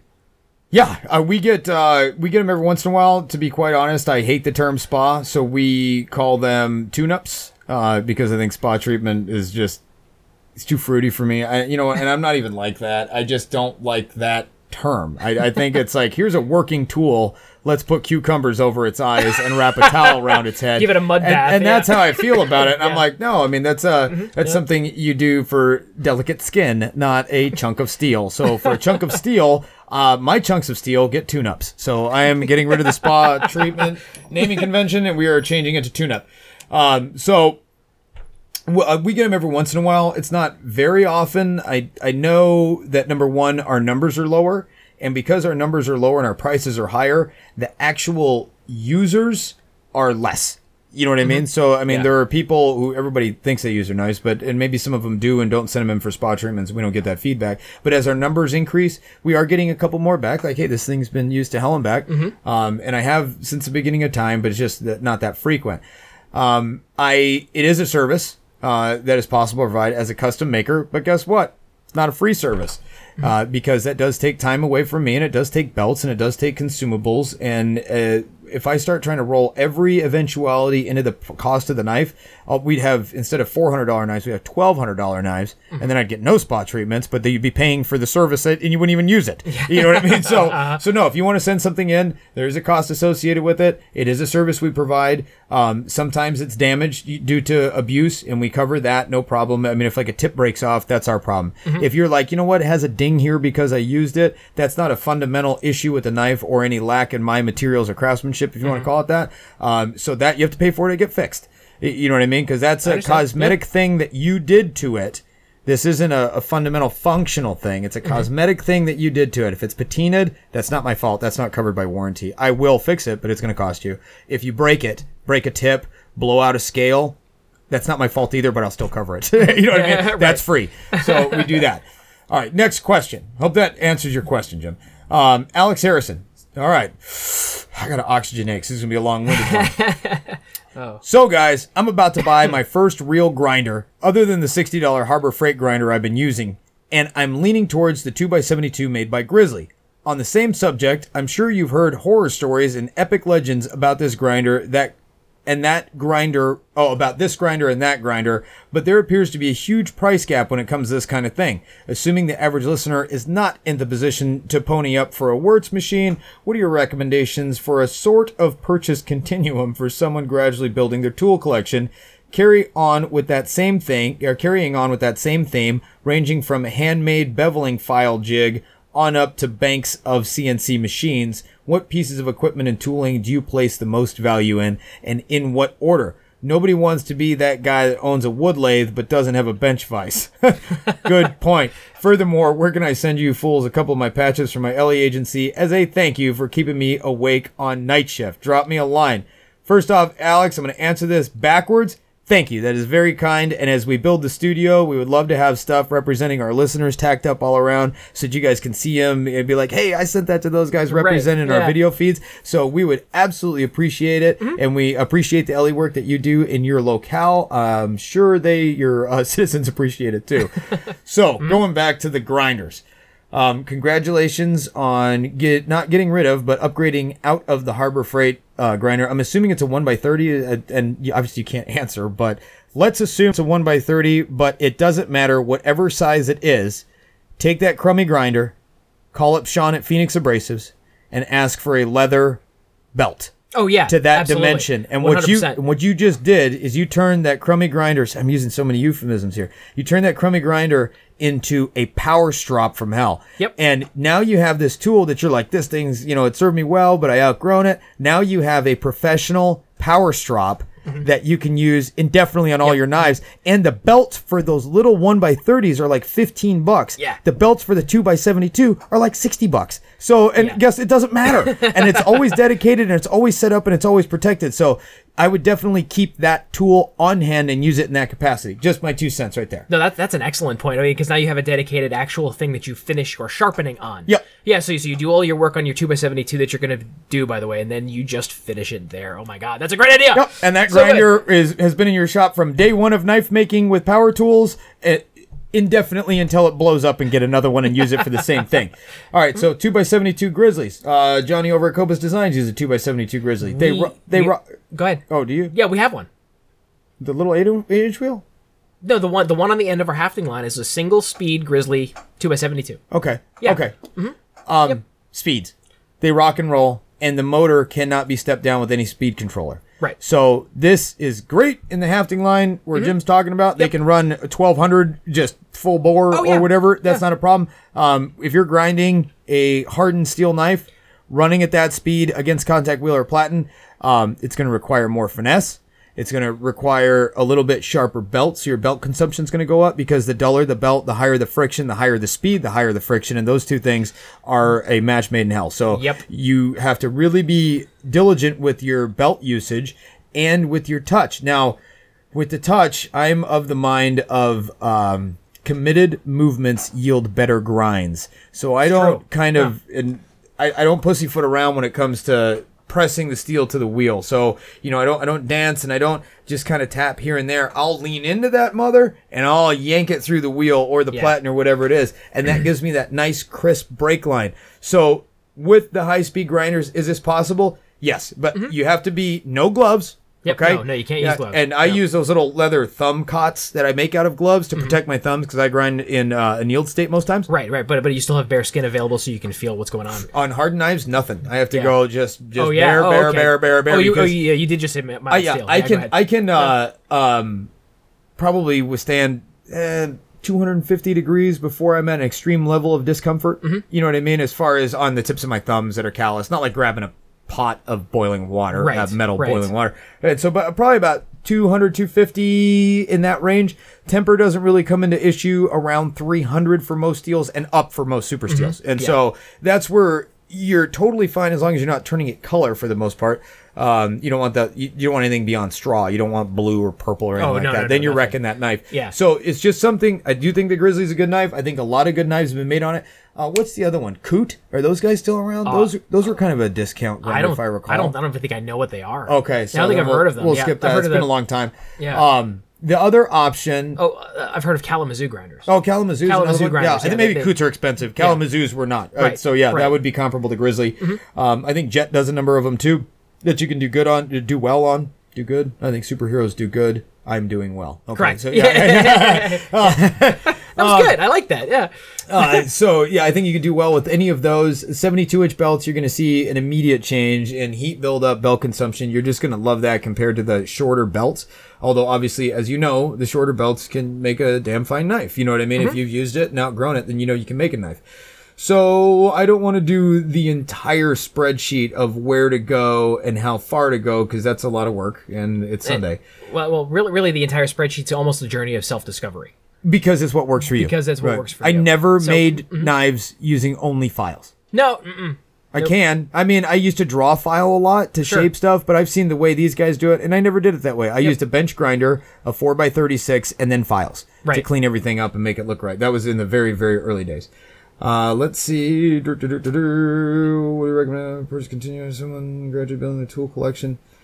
Uh, range from the handmade beveling file up to the bank CNC. What piece of equipment and tooling do you place most value in? Okay, so this one is worth entertaining, and I'm, again, I'm not going to delve into the depths because that, like Jim said, is self discovery, and there's certain tools that you're going to use that I've never used, and I bet you there are tools that I own that you'll never use. Right. So, uh, as far as what's the most important, grinder. I think Oh, yeah, uh, yeah, yeah. whether it's a bench grinder, a belt grinder, but honestly, let's not beat around the bush. A 2 by 72 inch grinder is the single handedly most important tool in any knife making workshop because it makes what would otherwise be cost prohibitive knives possible. Yep, absolutely true. You can do 100% of everything you need to do on a knife on a belt grinder. Yep. I mean, that includes polish and finish. Yep. I mean, I mean, you just you just need the right belts and the right technique and the right amount of experience. But you can do 100% of all of your finishing, all of your shaping, all of your grinding, all of your beveling, all of your sharpening, all of your all, all of your final bevel finish All on, one machine. All on one machine. that being So- said, what can't you do on that machine, Jim? Leave a satin glow finish. No, other than that. Okay. Um. You can actually get pretty close with belts and, and satin gloves. Oh yeah, you can Yeah. get close. Um. What can't you do on a grinder? What can't I do on a grinder? Drill holes. Oh, of Can't course. drill holes on a of course, grinder, you can't Jim. drill holes on a grinder. And You just course- started, guys. Oh my! Uh, Yeah, was my first so, day. So first a day. drill press. No, And- yeah, I absolutely looked that over. No, it's totally So that would be your number two tool. So with a grinder and a drill press, you're pretty limitless at what you can make. Mm-hmm. And so if I were going to add, so th- these are in order of importance. You have to be able to drill holes to put handle scales on, but you could make a solid tang knife on a grinder alone. Yep. You know what I mean? A Yeah, you skeleton, could. you know, like, you know Yeah, you however could. you want to do it, um, like an integral or something like that. Yeah, that'd be like a like a necker. Yep, That, that's a necker exactly. Thing. Yeah. Uh, but if you want to drill holes, even just to wrap paracord through, you need a drill press. Now, why a drill press versus a hand drill? Because perpendicularity matters, and when you start trying to make knives that look decent, you don't want to have one scale skewed off on one side and the other. right, or So- having to bend a pin to fit because you Yes. you, you were off one way because because you didn't like a put the put the time into a jig because you're hand drilling. Right. You know, so so spend the extra money and get a drill press that drills straight. And it could be a tabletop or it could be a floor Yep, model. We it run a be. floor model, but I'd like to get a couple Craftsman, old I- vintage Craftsman tabletops. Oh, I have I have two floor models and two bench models. There you go. for, for drill presses. Yep. And uh, and you know the, the the benches are for a little bit sloppier holes that it doesn't matter so much. Okay. But but if I need an absolute supreme tight fit, it's one of the floor models because So like reaming and countersinking would be good on a bench model. Right, correct, Okay. exactly, exactly, exactly. Or or if or if I'm cheating a little bit and I need to drop a quarter inch pin in an F hole, Gotcha. right? Because because uh, F measures at 257, Right. a quarter inch is 250. So so my holes are slightly oversized, and I can just drop it in. That's Um, a that's a little secret tech tip, guys. By the way, uh, Yeah. for those of you guys that don't know about number and letter bits, it's good to give you because you were like, oh, seven thousandths. That's not that good. That's actually three and a half thousandths on either side of the pin, which is just enough for your adhesive to kind of weep into and give Mm-hmm. you that nice fit. And you're not fighting and peeling up metal by press fitting, Correct. Which then creates actual gaps Yeah. in the scale. So because, because it's not going to peel on the outside of the knife. It's going to peel in, in between your scale and the blade. Right. Every time. yeah. So when you're So- when you're like, hey, I'd like to drill a quarter inch hole because I'm using quarter inch stock, use an F as in foxtrot bit, and that will give you the three and a half thousandths per side to pass through. So there's the little crouching tiger hidden tech tips. Um, uh, so we are at so my third. So we are at grinder, two by seven, Yep. two inch grinder, drill press drill press, and a buffer. and a buffer. Yep. Some kind of bench motor that can hold buffing wheels Yes. in some capacity, even though you can do it to finish on like to, like Jim said on the grinder itself. Mm-hmm. Having a standalone buffer will make your life a lot better. So so now we're at grinder, drill press, buffer, bench vise bench vise. Oh my god. Yeah, that's another overlooked tool. Yep. Yeah, absolutely. with is a bench anvil. vise. Make sure you have a bench vise Oh, yeah, with, with- with a- anvil. with a- Yeah. with an anvil, Yeah, yeah, that absolutely. anvil on the back. You'll Uh-huh. be able to use that for everything. Um, a couple of assorted hammers, Mm-hmm. and all your lunch money and files for a custom maker. I love how you put in all of your money. Yeah, yeah, yeah. Yeah. The, re- yeah, Yeah, yeah. the rest of your money spent on files. files, yeah. And, and and there you go. So with those things, and then beyond that, it goes into torches and specialty stuff, and you know, blah Oh, blah blah. start- but with those things right there, I mean, you could really get yourself five thousand dollars, and you are a complete one man show. Absolutely. Yeah, and then it goes up exponentially Mm-hmm. from there, and then you have to start figuring out how to make uh, money back on it to fix your knife making habit. because it will in all likelihood become a habit. I've never met anybody that was that tooled up, made a knife and went, "Eh, I'm done." never, yeah, not right, once. no. Ne- It's never, never met anybody. It's it's it's it's a it's a it's an addiction. That's why. KMGs aren't readily available on the open secondary market. They're just not that common. They're hen's teeth to find. if somebody has a grinder, they don't sell it. You have to wait for somebody to die. Right, right, exactly. That's funny. All right. Last part about 0300 is, let's see. Oh, yeah, this is the same guy. That's right. Mm-hmm. So, Alex, we will get back to you. Uh, have a good shift, sir. It looks like you just kicked off about two hours ago. Uh, and we are recording right now. So hopefully you'll be able to hear this on your next shift. Mm-hmm. Uh, and we'll get back to you with contact information because honestly, we'd love to have some patches from your uh, your uh, police department. Department. Mm-hmm. Thank you. I was like units. I suppose that Um, would work. Uh, we all know stainless steels, uh, stainless are not corrosion proof. Watch this video and maybe comment on how CPM 154 performed in this video. I'm not going to take the time to watch that video right now. Um, I'll probably check it out. One of us will message you. Uh, Leo, and that was from Nathan Schmokel. Hope I'm not butchering your name, Nathan. Thank you very much for listening. Schmokel. Yeah. Leo Kirk. Oh, Christ.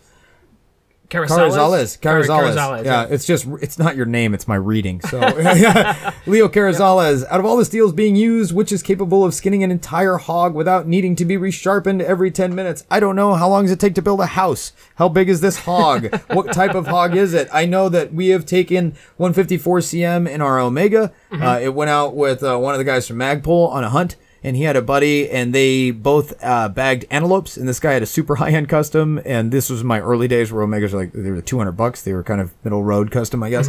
And uh, this guy went in with his Damascus, and he was resharpening it every ten minutes. And my guy took that Omega, caped out his entire antelope and the other half of the other guy's antelope without sharpening it once.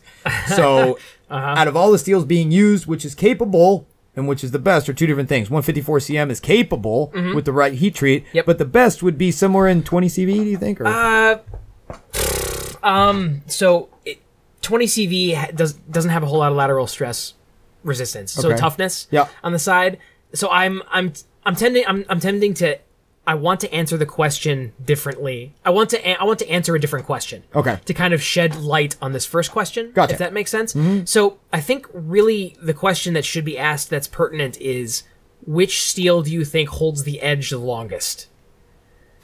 You see, you see where I'm going with this? Yes. So, so because because the task is so objective, and Matt, of course, launched into in, into that because I know guys that hate what CPM 154 and think it's a garbage steel. Right. And I've gotten nothing but performance out of 154 CM. Yeah. And Matt's got nothing but performance out of 50 uh, CPM 154 or 154 CM. And and I know guys who say that about 3V, CPM 3V. Doesn't hold an edge. I hate that stuff. I get nothing but edge retention out of it. Right. So, so in my opinion, the best steel that holds its edge and is best for an all well-rounded purpose would be CPM 3V, 4V, or crewware. Mm, not in game skinning, in, in my opinion. Oh no, no. Okay, go ahead. Blood. What's up? Blood. The blood. Blood too corrosive, and so I mean Okay. your maintenance goes Yeah. up. So I, I Sure. still recommend a stainless steel for for doing field work, game work. Even though the marble's ideal, obviously Oh, see was a carbon yeah. steel. Okay. You know what I mean? But li- come on, guys, uh, we're in the 2000s. We can do Sure. this. We can do a stainless steel Well, for, but- for game processing. But uh, yeah, yeah. So, so you're right. I am kind of nitpicking a little bit. To, to directly answer the question, out of all the steels being used, which is capable of skinning an entire hog without needing to be sh- resharpened every ten minutes, that would probably just that's that's a user that's a user question. Mm-hmm. So it's hard it's hard to specifically answer that. it is. So. So, I mean, I, I, would say I mean, it- you're looking at edge retention. Yeah, I mean, you so, know, but are you going to be? I- yeah. I don't. You don't hammer the pelvis on a hog, do No, you? I didn't think no, so. no, Yeah. you bring a bone saw. Yeah, and you- so, yeah. yeah. So you bring a bone saw, or Yeah. if you absolutely need to, you would you could start a wedge and then get make a wedge out of a log and then get a hammer and Yeah, then and then break it to, open. yeah. if you had to, you know, instead of sacrificing your knife. But you were tribal but- living. but really, it just that just that question just seems like it's it's subjective. It is. Yep. So, um, I hope that that answers the question. But as far as edge retention goes, that would my answer would probably be three V. Yeah, But- well, but- here we go, Leo. Let's So- yeah, let's sum this up. Of all the steels being used, which is capable of skinning an entire hog without needing to be resharpened every 10 minutes? And I can tell you eh, 154 cm will do it with the right heat treat. So that is capable. Look up that steel and then check the benefits based on charts and graphs and experience and anecdotal evidence of people that have gotten better results of the other steels. But use that as your benchmark. And then you'll be like, well, Elmax has higher edge retention than 154 CM does. You know what I mean? But how does it hold up in lateral toughness? You're going to have to do some research in that because there are a lot of different steels out there. And maybe what you use is a very delicate, thin knife, at which point you're not going to be hammering it or caring about the, or maybe you want it to be tougher. Whereas Right. if you use a more robust knife, then you don't care about its toughness. You want the edge retention only. Right, So exactly. Yeah, it depends on which knife you're using, what's the situation, the experience of the user. I mean, so, good luck with your quest, so, Leo. Yeah, but no, no, no, but but thank you for the question. It is Absolutely. cool. Yeah, thank you for talking. Uh, Roland Rivero, what is the most important knife sharpening tip you can give other than buy a KME product, which is a given? Thanks Thank you for that. Yeah. Uh, Jim, I think this is your wheelhouse. So if there was one good, let's just let's limit it to one, but it, it needs to be a powerhouse one. A sharp excuse me. Nice. You're welcome, Mm-hmm. guys. Um, a sharpening tip. What would be your number one knife sharpening tip that people may not already know? Buy a twenty dollar knife and practice. Ooh. There you go. There you go. That's the most important sharpening knife tip that we can give you. I mean, I mean, I mean, that means that you will go and buy that $20 knife. You'll do research on your own to find different techniques and you will apply them and you'll find something that works best for you. And then probably by the end of the day, you will have a sharp knife. There you go. That, that, that $20 knife had never seen before. Yep. That with, with an edge that that $20 knife had never seen before. There you go. And practice, practice, practice, practice, practice. Get So junk knives at yard sales and Oh, garage yeah. sales and everything you can. Yeah, uh, absolutely. And work on those. So, so that's probably the best answer that I could give. All right, that's great. Um, Alan Kritzman, do you have a recommendation for a benchtop mill? Don't have room for a Bridgeport, so need something smaller for making folders. Also, would you rather fight 100 duck-sized horses or 100 horse-sized ducks? I would, or one horse-sized duck. I would much rather fight one horse-sized Oh, duck that- than 100 duck-sized horses. That is one dead duck that's going to feed my family for six months. yeah, but I now I kind of want a duck-sized horse as like a pet. Like that would be awesome. Like just a little horse galloping around. You feed it little baby carrots and stuff. Duck-sized horses. you make so much money off of that. one horse-sized. you like duck. your teacup dogs? Yeah. Teacup horse. Um, all right. Do, yes, I do have a recommendation on a benchtop mill, and I think this is the best place that I can mention this. And I'm so glad to have the arena to talk about this. Mm. Is I have a Smithy Yeah. from 1994 that is a mill drill lathe combo that I bought uh, you know, secondhand from Craigslist from the seed factory, and it was so neglected and abused. And obviously, they're Chinese made. You know what I mean? They're they're. I think they're assembled in the U.S. In fact, I know Mm-hmm. Yeah. they're assembled in the U.S. No, no, uh, you were telling me about this Chinese components. There was maybe a point like four or five months ago where I asked you, you know, wh- what what would you recommend? Because I'm looking at buying like a benchtop mill Uh-huh. because I need that level of precision, but I don't want to buy a Bridgeport, Right. you know, so. So, so no, Smithies work really well. I think yours has only been down maybe like for like a week as you were waiting for some capacitors. and it's from the 90s and has been rode hard and put away wet before I even got it my hands on it, you know. And Mm-hmm. but what I can say about Smithy, their customer service is second to none. I have never had a more pleasurable customer service experience than with this company. These are not sponsors of the show or anything. I'm just telling you this firsthand as a knife maker, calling them and saying, "This thing is broken." And they say, "We will get you the part immediately." And I say, "You have parts for this 23-year-old machine?" And they said, "They're good machines. They're built to last." We believe that, and we stock parts on the shelf to keep them running. And I said, "What an amazing philosophy to have!" And so, I mean, I cannot say enough good things. Now, are they going to hold, uh, you know, insanely tight tolerances? You could probably expect three to five thousandths holding tolerance out of them. Um, mine is run out a little more than that, probably because of all the times it's been mu- uh, moved and all the abuse it received before my possession.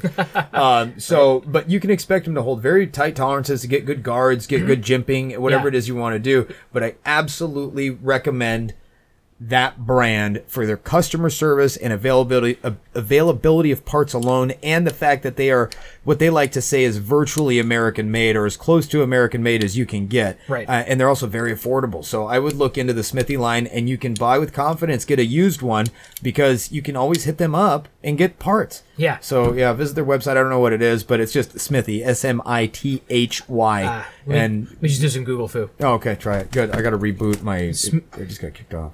Smithy Mills. Oh, it just looks like smithy.com. Oh, there you go. S M I T H Y.com. There you go. Yeah. So yeah. Uh, in fact, in fact, the second result is a lathe mill drill combo. Yeah, and I think there's like the Midas 1200, which is a name that came about after my model was made. Or Yeah. It's, yeah. So that is going to be the comparable machine that, and it shares a lot of parts. Mine just wasn't called that. They eventually branded it the Midas. Right. Yeah. They, they 1200 have the something like Midas three and one is one of the options There in go. here for sure. For sure. How much? How much is this? Oh, it's a 110. It's a 110 plug. So Yeah, so is mine. Yeah. Yeah. So you just plug it into the wall. Yeah, if you, don't can plug in a to- toaster, you can have a mill. Yeah, yeah, no three phase, no 220. You don't have to kick the dryer out of the basement. You know what I mean? Like you, you just plug it into a wall. Right. Not bad. Not bad. And it comes with tools. Yep. Looks like it comes with tools. And so you know, and yeah. be ready to spend about the same amount on tooling, if not more, than your initial purchase of the mill. So if you're like, I have a two thousand dollar budget for the mill, you can expect to have a two thousand dollar budget for your tooling to go with it. So Absolutely. just know that getting into it.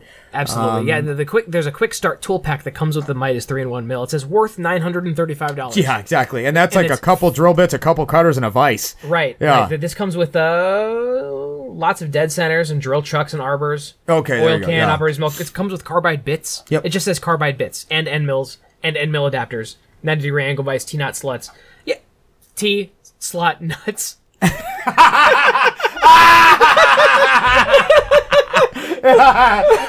Would you like some tea or option B? Ah, yeah. Okay. So, so Staying in the show, guys. Yeah. Sorry. Oh, my goodness. That was funny. Yeah. Yeah. Uh, brain misfired for a second. so Sigmund Freud was right. what do you mean? Next question. That's what I mean. Uh, sorry, my Facebook is being a jerk. All right. Next uh, question. Gino Sensi. I'm getting in traditional knives, mostly slip joints of the trapper, canoe, jack, etc., etc. styling. What companies do you recommend? I'm trying not to break the bank while trying different styles to figure out what works for me. Thanks, Gino. Jim, what do you say? This is your this is your your Hmm. arena. Well, well, definitely Great Eastern Cutlery. My favorite. and and all of their subsidiary companies. I think Tidioute is in GEC. Tidioute. Tidioute. Tidioute. Tidioute is in there. Unexcel, the UNXLD. Yeah, the UNXLDs are are also in there. So definitely keep keep keep an eye out for those. Um, And, uh, Northwood? uh, no, I don't. Yeah, no. Mm, uh, yeah. Well, so there's there's a yeah Northwoods. You could definitely say that. You could pick those up at uh, usually on the secondhand market as well. Northwood slip joints. I know they sell out so fast. They, they uh, sell out ridiculously fast, so I'm hesitant to. So yeah, that's why Matt and I were hesitant to even say it because because it's like it's like the fervor is already like a wildfire in California Right, right yeah. now for those knives. So um, but no, those are if you can get your hands on some of those, those are definitely excellent knives. And, the, the uh, Northwoods, Queen? yeah. Queen cutlery. Is he looking for patterns or companies? Hang on, let me. companies. Okay, what, that's what what I thought. companies do you recommend? So so Yep. you know there's nothing wrong with starting with case. Yes. There's nothing, wrong with starting with Case. Case has a great four inch, like I think it was forty bucks for or forty or fifty bucks for like a four inch serpentine trapper. Yep. With with with both the blades. It's one of my favorite patterns. They've got a great model of that. And you can then- go so far back on eBay and get the Oh, vintage, yeah. vintage ones. You know what I mean? yeah, so yeah, but vintage case slip joints is a is a giant like microcosm of collectors like Oh Yeah. unto themselves. There are guys who are who go. I only I only um uh, I don't know. I'm gonna Collect case number. canoes. I only Yeah. collect yellow case canoes. right. right? And that guy who collects red case canoes, I hate that guy. Right, He's an yeah. idiot. And and and, and it's it's it's a little it's a little crazy, but there are guys out there that are doing it. Um, slip joints is great to get into. So case in, in order, if I were to say it, I would say case is your jumping off point. sure, yeah, great price. Great Eastern Mm-hmm. for the design and execution. Yep, and snap. and Northwoods everything. is Yep. great, very scarce, but you can get them on the secondary market. You Yep. know what I mean? And that's kind of uh, collecting fever. And then uh, maybe maybe Queen. Queen. Eh, yes. Yeah, uh, maybe stick with those three. Yeah, Yeah. especially older queens. Yeah, there you And go. I'm not, you know, without getting too much into the politics or, or, or any any of the specifics, but you could definitely look at uh, look at Kate, Queen Mm-hmm. and get into some of their models and some of the some of the stuff that they have too, because they also do have a large following. There you go. So, yeah. um, yeah, actually, actually, I've got a number of queens. There you go. as well. Yeah, so I would say that would be the, the ones to check out, the top ones to check out. But For sure. uh, Great Eastern gets my number one vote because of their style and execution. Uh, Case gets my number two vote because of the, uh, uh, The history legacy. and nostalgia Yeah, and everything. yeah, legacy. the legacy, yeah. Yep, and then uh, Northwoods uh, because they're they're new and they're kind of well, not, they've been around for a long time, but they're like a big deal still. Like they're still hot. Oh yeah, Hot, they're hot. massive. They're massive. I mean, uh, you're talking about they'll have 500 knives and they'll be gone in Under li- 10 minutes, yeah, seven li- minutes, yeah, yeah. under like seven minutes, Yeah. literally, and they'll be they'll be out because but they're but they're excellent made, excellently made, and they're very well put together. All right. So- now on to Yoshio Ramirez. What is your favorite blade shape? Now uh, we could get into like, well, it depends on what you're doing. But I mean, honestly, what's your favorite blade shape, Jim? Like, what's the It's- one that it's- pumps your nads the most? A drop point, Drop Some- point. something something that is ever so slightly off the center, uh, high of of the blade of the knife. Mm-hmm. It's for me, and any length is the most u- um, utilitarian and useful and carryable and and and just all around blade shape is just an ever so slight drop I think point. it's a smart choice. Yeah, yeah. Um, um, the uh, the the, the Kachansky Bushcraft four inch is a good place to start. My my ultralight Bushcrafter's like three and three and three eighths, I think. Um, is a, is a good place to start, but just a basic, easy blade shape that you're going to just use. I'm going to attack it from 180 degrees. Sure. And I'm going to say either the MACV-SOG profile Okay. Yeah. or a dagger.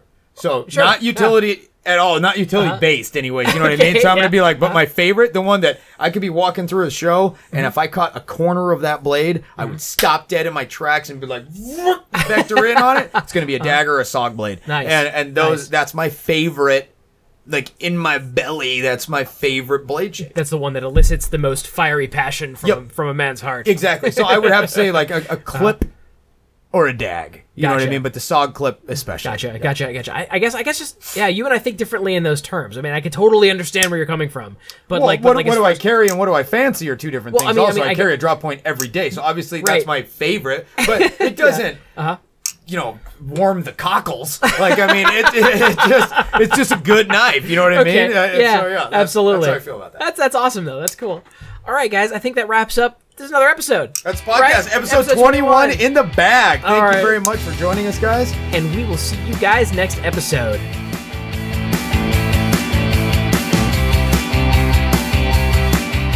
This has been Behind the Blade Podcast, episode 21. Want to thank you guys all for listening, and we invite your interactivity. I think that's a word. If you visit us on Facebook, what is what's our address on it? Just look us up on Facebook, Behind the Blade Podcast. We're the only ones that have that name. We're the only one with that logo.